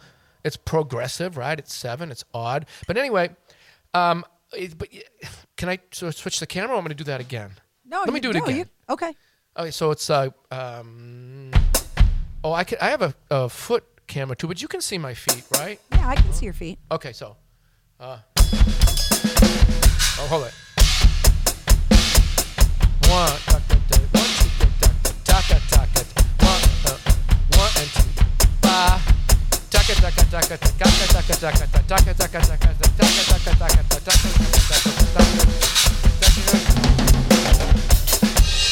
I can even improvise with that while a piece of my brain is managing the rest of it because I put 800 million hours into it.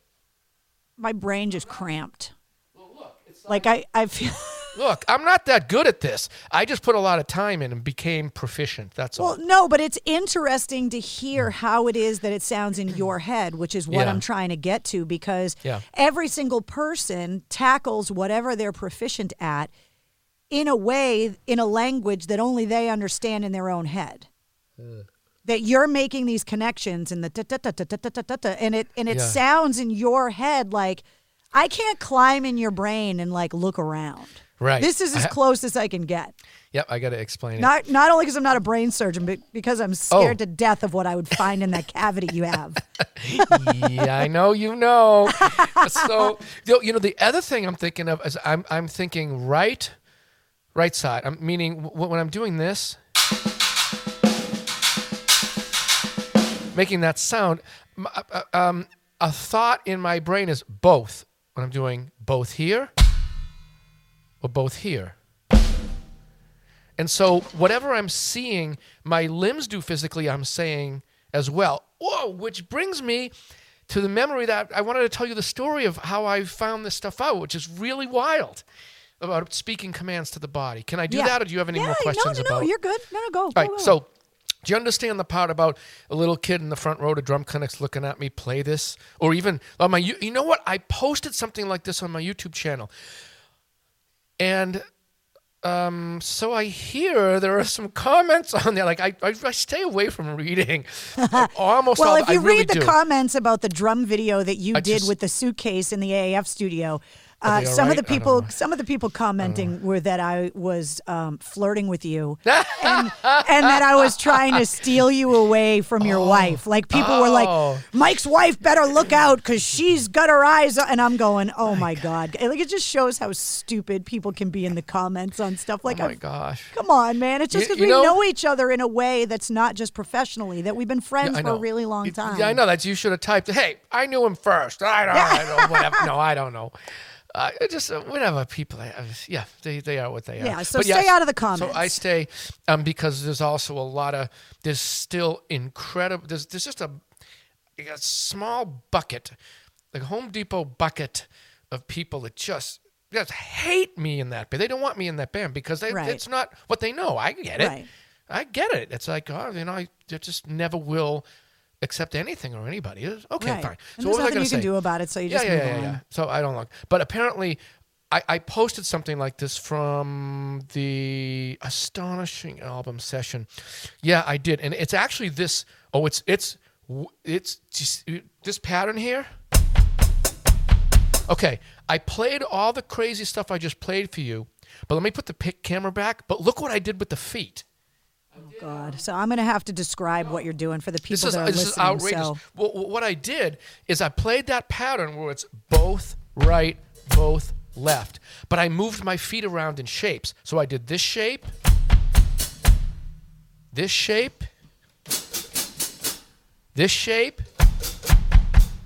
So I moved my feet around four pedals so, like this. So you have two sets of pedals, yeah. two on the left and two on the right, and depending on where your body is, Mm-hmm. Yeah. sometimes to play your hi hat, you're Yeah, playing a pedal on the right Yep. or on the left. Or on the left, yeah, righty or lefty. Which Yep, is completely. more. Most drummers have one hi hat pedal. You have two.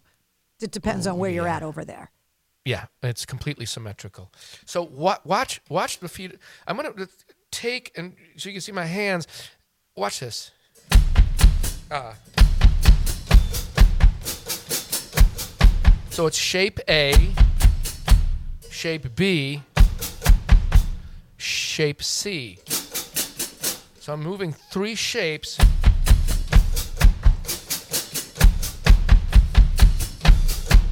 All it is is this pattern.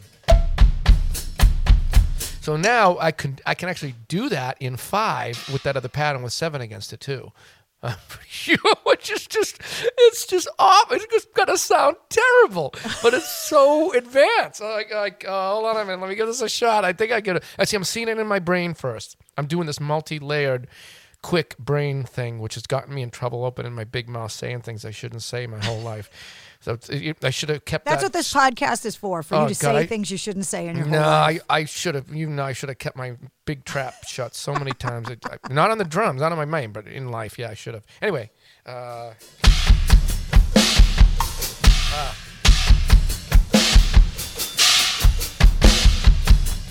that was correct.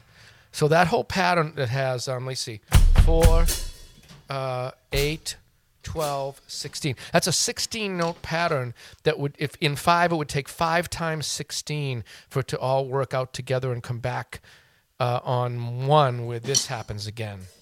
This one, this one, this one, and this one. And then if I played my hands and all those crazy time signatures against that, it's just, oh, what would that sound like? It would just be just gross. Let me think. um, uh, all right, wait. Uh, oh no! All right, I have to. I have to. Uh, I have to get an image in my head of each little chunk first. That would. That might take me. God, You're going to spend the rest of the day locked. No, in no, no, no, no. That would, that would take a couple. That would take a couple of minutes. That's a long time for me. I'm, I'm my body's prepared to play a, a lot of stuff. Uh. So when you're working on stuff like this, and as we yeah. talked about with all of the members of Dream Theater that are at this Horrible. elevated level of expertise of their given Yeah. instrument, Mm-hmm. normally, if Dream Theater wanted to work on a record, Mm-hmm. you you would there would be ideas and there would be tracks and there would be jamming and there would be this and that. With this new record, did COVID change and make that process more difficult, or was a lot of this prep stuff done before the virus hit? Oh no, the the, the album uh, it was October, so COVID had been raging and all kinds of other things and travel restrictions and craziness. Oh, it absolutely. Um, well, let me see. Did it affect in the remote? Oh, only uh, you know we had uh, protection up and all that, and we had these like panels brought in with plexiglass and the the whole bit. But I mean, like the work before you, you get mean? to the studio. Oh, like the Mm, the like it. it- No. You guys are always used to working separately No. and and then kind of getting together, but it didn't change the normal Dream Theater workflow because of COVID. Yeah, no, no, no. The, the normal Dream Theater workflow is we show up, well, the, the, at least this one and the last one, and we just write it on the fly. Uh, people show up with ideas, but not that many. Not that many, uh, just a few. Um, records prior, people would show up with way more ideas, but then it was a lot less of a group thing. Like my first Dream Theater album, A Dramatic Turn of Events, I wasn't even invited to be a part of any writing. They sent me music. I went in and basically, I mean, they sent it ahead of time, but you don't send a, it's like a 12 minute song with 83 parts that are just ridiculously complex, you know, X amount of days before a session. I mean, something like that would take like a month to configure. So I just don't bother. I just I write some notes and try a couple things and show up and I literally learn it on the fly and play it on the fly and record it and move on to the next thing.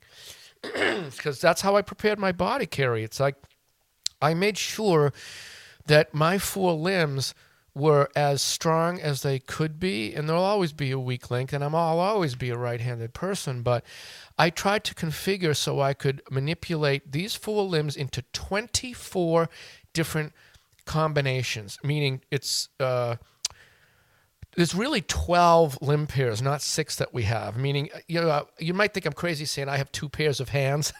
Imagine what that, that sounds like. But you see, to my brain, as a drummer, my right hand leading ahead of my left like this is way different to my brain than my left hand leading my, my right like this. The other side of the drum set lefty and righty they feel they couldn't feel any more different so to my brain and i think everyone's brain i truly believe that that statement is correct for, for That you're drummer. that you have a right and left hand when you're playing right sided and a right and left hand when you're playing left sided. yeah well left So and right four sets right of yeah, four sets of hands. so so i have so i have well yes well four of them. Four hands, crazy. two sets but not hands, two rights and not two lefts. Anyway imagine people listen to this they're gonna they're pulling their hair out right now. Who's this guy? Does he play simple drums? Yeah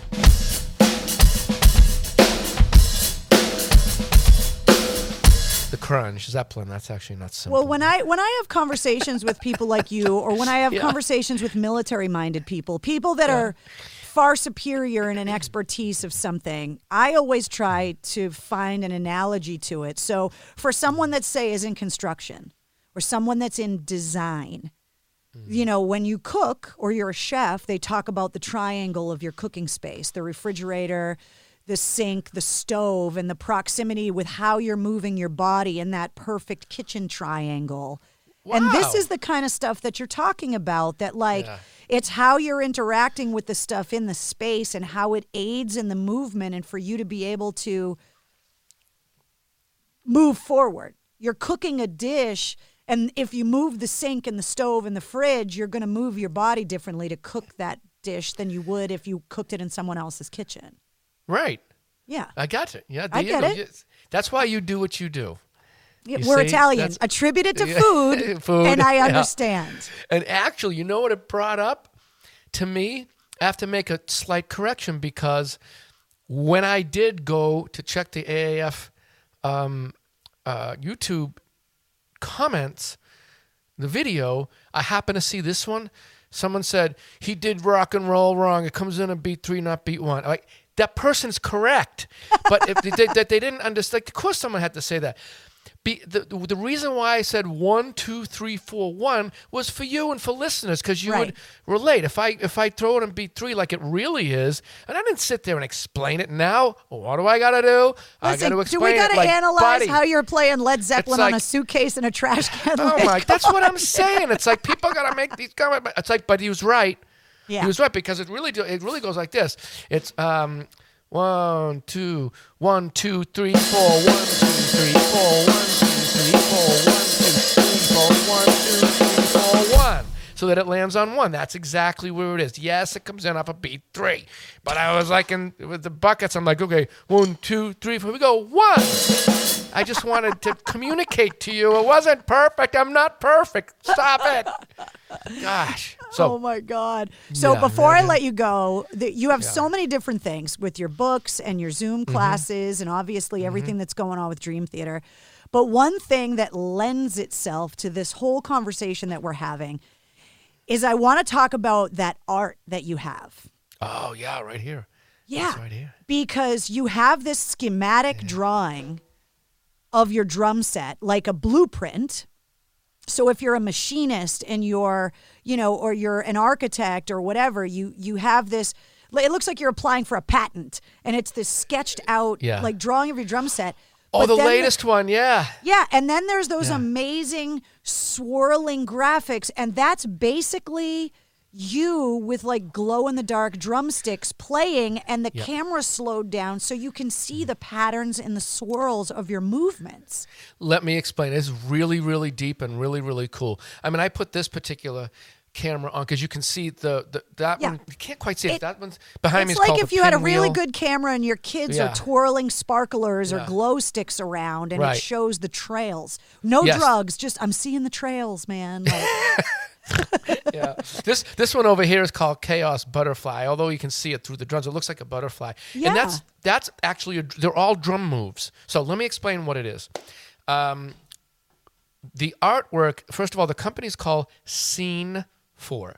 What they did is they found a way to, to our management, call them, and said, "Look at." would Mike be interested in coming to our studio and playing drums in the dark with lighted drumsticks? We'll film him and then we'll make canvases and it will be fun. They called me. I said, yes, that would be fun. So we were on tour and we were playing in um, down in Anaheim, Dream Theater, I'm talking about. So Jake Solomon, who manages us with, with his dad, Frank, amazing people, by the way. Um, Jake flew and came into town and got me in Anaheim and drove me up to LA, where I indeed went to the studio with a very small drum kit, but it was symmetrical, so I could do the moves. So a smaller version of the drum set that you can see on their website. And they put me in the dark and said, "Here, have, have a green stick in this hand and a an orange stick in this hand. Okay, go." So, but that wasn't it. That's what was done most of the time, or with anybody. Go in a room, play drums, you know, play one of your famous songs, and we'll film it, and then you know we'll make the print. That's not what I did. What I did is like, well, my whole shtick is symmetry. The whole shtick is symmetry, and you know the the Planck length is supposed to be. It is the smallest distance anything can be physically in the universe because if you if you just say, well, I'm just going to cut that in half, what happens is every point in the universe becomes every point in the universe. And it's real. It's bizarre. Okay, so there's not supposed to be anything beyond Planck, but in my my uh, in my mind, something had to put it there, or it came from something. Well, however it worked. So I I called it beyond Planck because I don't know where these thoughts come from sometimes, and I don't know where I got all this stuff half the time. So it's cool to me. And because my thing is symmetry, I put the two together. So the artwork is called Beyond Plank. I'm in a room doing this.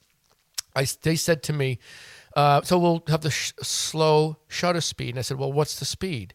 And they said, well, it's every two and a half seconds or five seconds. oh my God! And you it- started doing math around the shutter speed, didn't so you? what I did, Oh so what I did is, is check this out. I can hear one second. It's right here.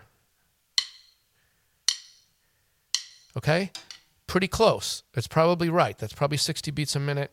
If I really think about it, I can do it. I'll just think of a song and get it like pretty much 60, 60 point something. So anyway, so I said, okay, what I'm going to do is I'm going to like the chaos, the chaos butterfly over there. What I'm going to do is you can see my arms going like a butterfly or Yeah. Gary Cherone called this the crow move. Do the do the crow. You know, like, do the crow's funny. Gary, he's perfect. Oh my um, God. What a what a what a what an artistic mind he's got. I gotta get him on the podcast, Yeah. too. It's like- oh, he'll be great. Yeah. So this, I'll do it in slow motion, but the move is like.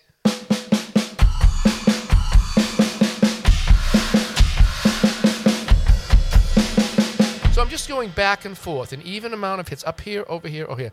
Though real fast, it's like. I hit all kinds of things. That didn't sound very good. I don't. Know. Oh my god, that was terrible. And I didn't hit very hard. So, um, But we're talking about you're that- doing this with these glow in the dark so, yeah, drumsticks. yeah, yeah. So I had so I had the glow in the dark sticks, but I timed it. In other words, I would like dun, so I'd go and it would fit into one second. So if I did five of those, that was one full shutter speed of five seconds. And they we tested it, and they they freaked. They were like, "Oh my god! It looks like so like Mike. It looks like." you film something and we folded the paper over and faked it but it's not perfect perfect perfect and like that's perfect we don't want it to be perfect It's like because a we want it to be real test. yeah it was unbelievable so i timed all of these art art canvases from you know uh, i got you can't see praying cherubs behind me birth of souls. I got never random over there. Anyway they're all they're all over here um because and the one that you saw, which came from a schematic, those were all symmetrical moves done with a different color stick in each hand. Every single drum move fit into one second, and I did five of them for a full shutter thing. And since they said, well, we need to have a few full, like you got to go 10 seconds or 15 seconds, multiples of five, I had to calculate how many moves I did. And in my mind, I had to hear one second and fit it in. Otherwise, the picture was ruined. It didn't come out. And so they all came out like The artwork is really cool. Like Yeah, even if you. you. have no idea what it is, Yeah. it's visually pleasing. Thanks. Now hearing the level of nerddom and mathematics that went into it, yeah. it's a whole other thing. It's crazy. Yeah, imagine that. It, I, I love It's it. And really cool. It's me. It's me. It's I, I feel like it's. I, I love the collection. So um, the latest one that you saw, this is what that was, and this is hilarious. Before the last album tour, before the uh, the whole distant distance over time era, uh, I was changing the drum set again. So we were on we were on the previous were we on the previous tour still? Yeah, yeah, yeah. Oh, were we? I don't remember. It doesn't matter. I'm taking up time. To, anyway, I was on tour, and my drum tech Eric is is silly like me, so He would have to like, be uh, to put up so, with uh, what you demand of him on the daily. It's yeah, yeah. You got to have a little bit of a, a cushion in there, a little bit of, you know, the, the the screw has to be able to move. It's Yeah, a little it's- loose. yeah. So anyway, so I'm like, oh my gosh! I said, let's. I'm gonna make an absurd drum set. And let's wind up like so and so on the crew, and this guy and that guy on the crew. I'm going to make a drawing, and it's going to be this absurd drum set with wireless like um, antennas and like three levels of racks, a million cymbals, and instead of four of these, we're gonna. I'm gonna put like of as many as I can fit. I'm gonna put an octave. I'm gonna put twelve, and I'm gonna draw a picture of this. It was three. It was a three-story building made into a, a- a- but it looked like this drum set, but up another whole story. And so I drew that out. And I and I and you know Eric was there, and I showed one of the other guys. I'm like, "Hey, come on over here for a minute.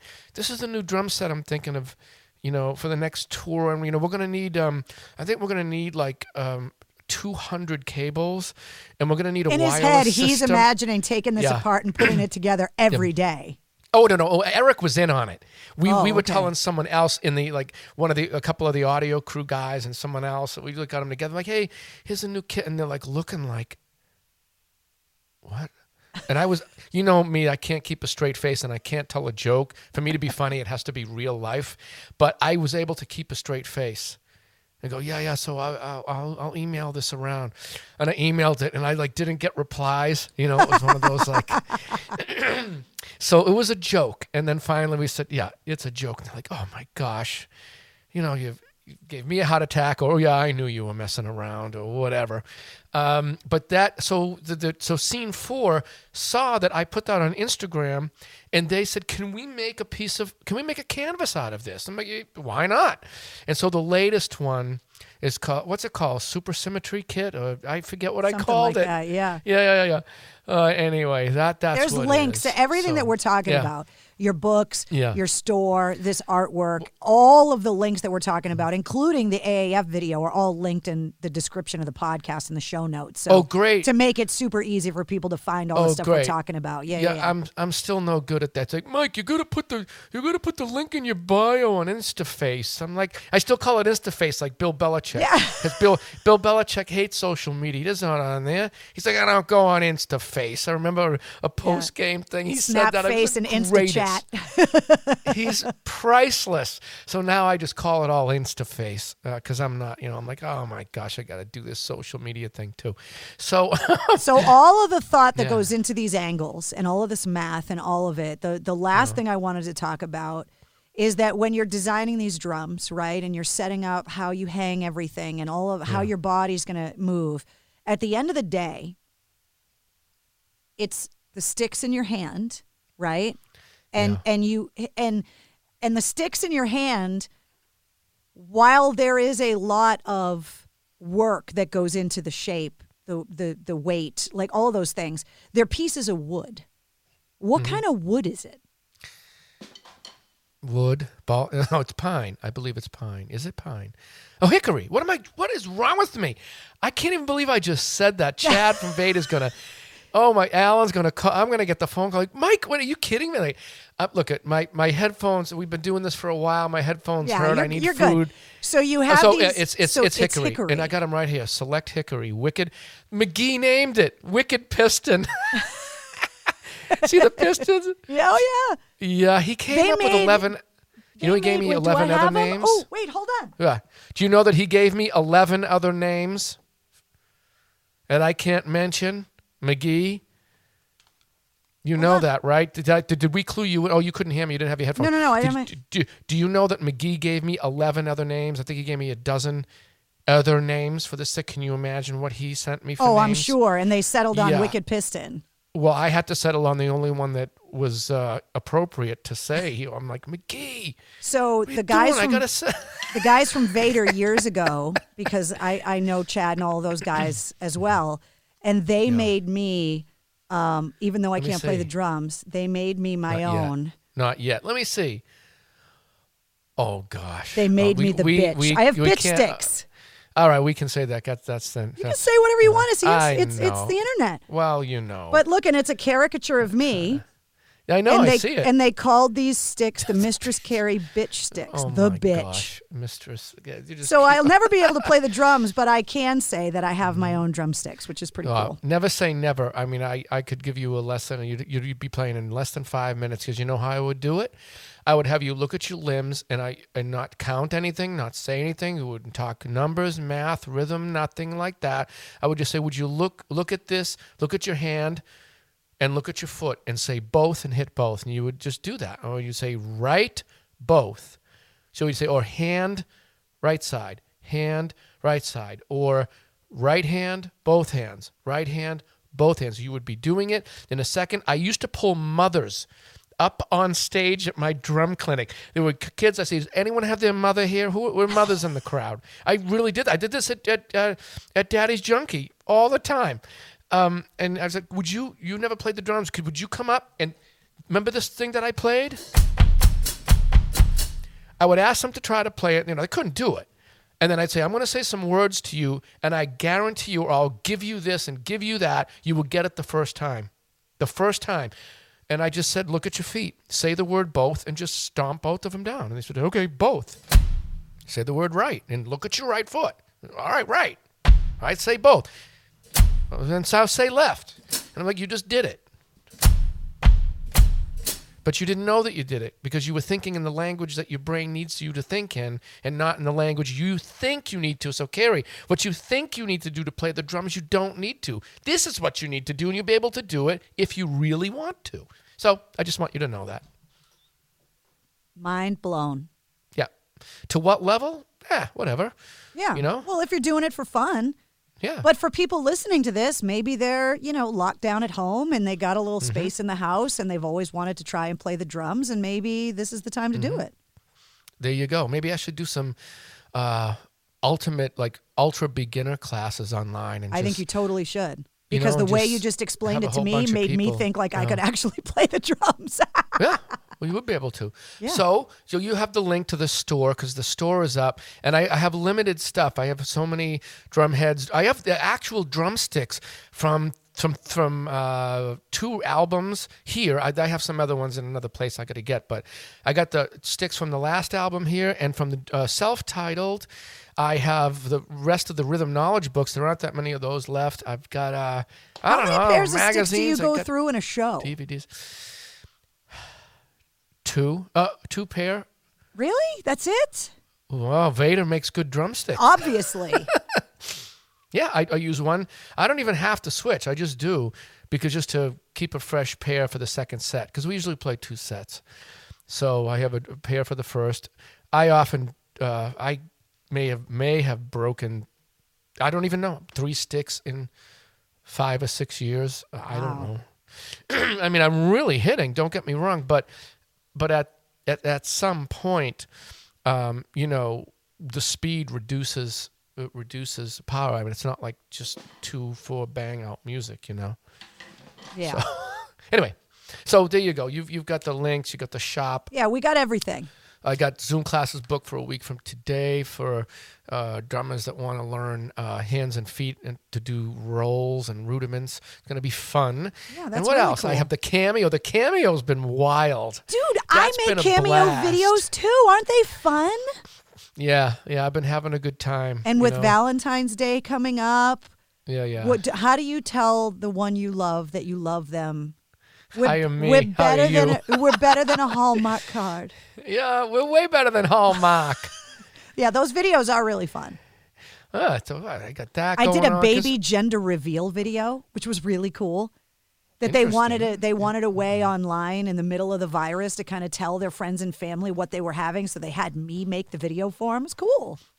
Wow. Yeah, that's it's cool. stuff. There you go. And that's and, and as you wrote me to to do this whole thing, it's like, well, what are we doing now that you know I'm not touring? Well, okay, I got it all fired up now. I'm getting uh, the, my last thing will be to get the video subscriptions because I know that's what people really really want the most.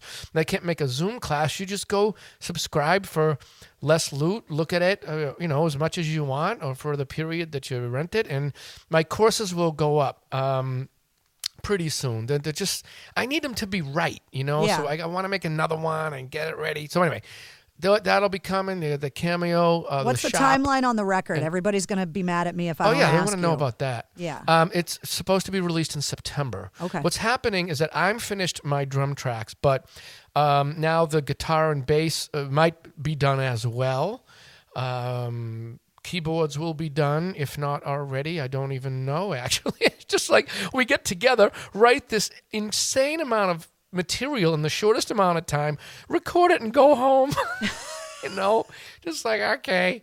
Um, although, although this time I did spend, uh, yeah, it was uh, it was a, a number of weeks to compose it and then do the drum tracks. Like I did because I'm traveling. I didn't want to go back and forth because I'm quarantined. You Yeah. know, in in in the hotel, there's no maids anymore. And um and I'm quarantined in the place. We have like a separate room, so I'm just alone the whole time. You're in the time. Didn't bubble.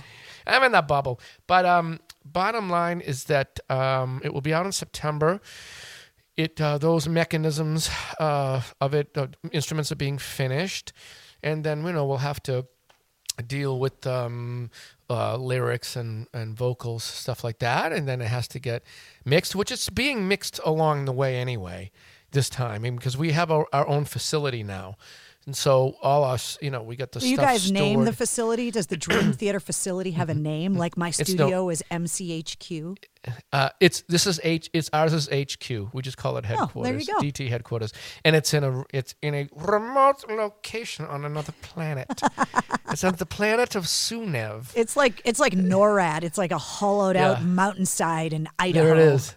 It's got more gear than any 12 band should be allowed to have. Um, and, you know, we, we've got everything, you know, it's, it's, it's beautifully done. So, anyway, it'll be out in September. And, uh, And then hopefully, depending on what's happening with the world, you guys will hopefully be able to release the record and be able to tour so we can all experience it in person. Yeah, well, we're scheduled to play Rock in Rio in September. So, who knows? Fingers crossed. Yeah, who knows? So Fingers that's it on crossed. that. What else, Carrie? This It was so good to is- catch up uh, with you. yeah. Thank you so much for coming on the podcast. It's been a very I can't believe it's been almost a year since AAF went off the air and that all of this crazy work that I've been doing, you know, behind the scenes, you know, getting the studio built and getting the podcast and the graphics and the website, just like with you, it's like it takes a lot of work to get all of the back end stuff done. Yeah, and now to be able to talk to people like you and to be able to hear just getting the podcast up and getting all of the musicians and all of the people in the industry that I've known over the years to just be so um, excited about this new venture that I'm doing and to want to participate in it means a lot. So I appreciate the fact that you wanted to come on and it's really cool. Oh, you're Thank welcome. you. Know, it'll be it'll be nice. It works both ways. I mean, when my uh, when I can talk about what I did with my solo record, which I can't do, I just mentioned that I've done. Yeah. Up, up the bulk of it, but stuff like that we can hook Yeah, up. And come I got other things going on. and- yeah. but I re- I did it here. You know, it's amazing. So same. same Maybe. I mean, maybe next time you come here. on the podcast we can do it in person. Oh That would be amazing. Wouldn't that it? be crazy? Would we be I'll in the same it. room? I'll stop at Mamma Mia's and get Oh. us some. Uh, get us some good stuff to Now eat. you're talking about it. Now right. you're talking my language. Carrie, I miss you. Love I miss you and too. I love you too. It was so great All to right. see you. Great to see you too. There he is, the one and only Mike Mangini. Cannot wait to hear the new Dream Theater record and uh, to get my hands on that solo record as well, which as soon as I have more details, I would definitely let you know. Don't forget about the custom playlist. I make one for every episode, and it is linked in the show notes of this podcast, along with all of Mike Mangini's links for his social media, his uh, the artwork we talked about, and even that video that he did playing the suitcase and the trash can lids in the WAAF studio. Eh, that's linked as well. If you liked what you heard, don't forget to click subscribe so you don't miss anything on the Mistress Carrie podcast. Full length episodes come out every Wednesday, plus Monday through Friday, you get the sit rep, which is all of your rock news, music headlines, and industry info in less than five minutes. And if you don't mind giving me a five star review and leave me a comment so I know what you thought. Huge thanks once again to Digital Federal Credit Union at dcu.org and mistresscarrie.com for sponsoring this week's episode. A quick reminder that Valentine's Day is coming up and you can get a custom Mistress Carrie cameo video made for the one you love. And meet me for a drink every Tuesday night at 8:30 live on my Facebook page for Cocktails in the War Room. It's NFL draft season, and that means it's time to start thinking about fantasy football. FantasyPoints.com features industry leading experts and prognosticators using proprietary hand charted data to help you score more fantasy points. FantasyPoints.com is the place to go for whatever kind of fantasy football you play. Whether you play fantasy football, daily fantasy sports, or do a little bit of everything, Fantasy Points has the meticulously researched content to guide you to victory. And why wait for the fall? Fantasy Points also covers the new spring football league, the UFL. Join the guru, John Hansen, Scott Barrett. Joe Dolan, and other massive names in the fantasy football universe with an exclusive offer. Use code Pantheon for 15% off any fantasy points package, including the all in package, with access to every article, tool, and data nugget that Fantasy Points has to offer. That's fantasypoints.com and code Pantheon for 15% off at Fantasy Points. Fantasypoints.com. Code Pantheon. Score more fantasy points.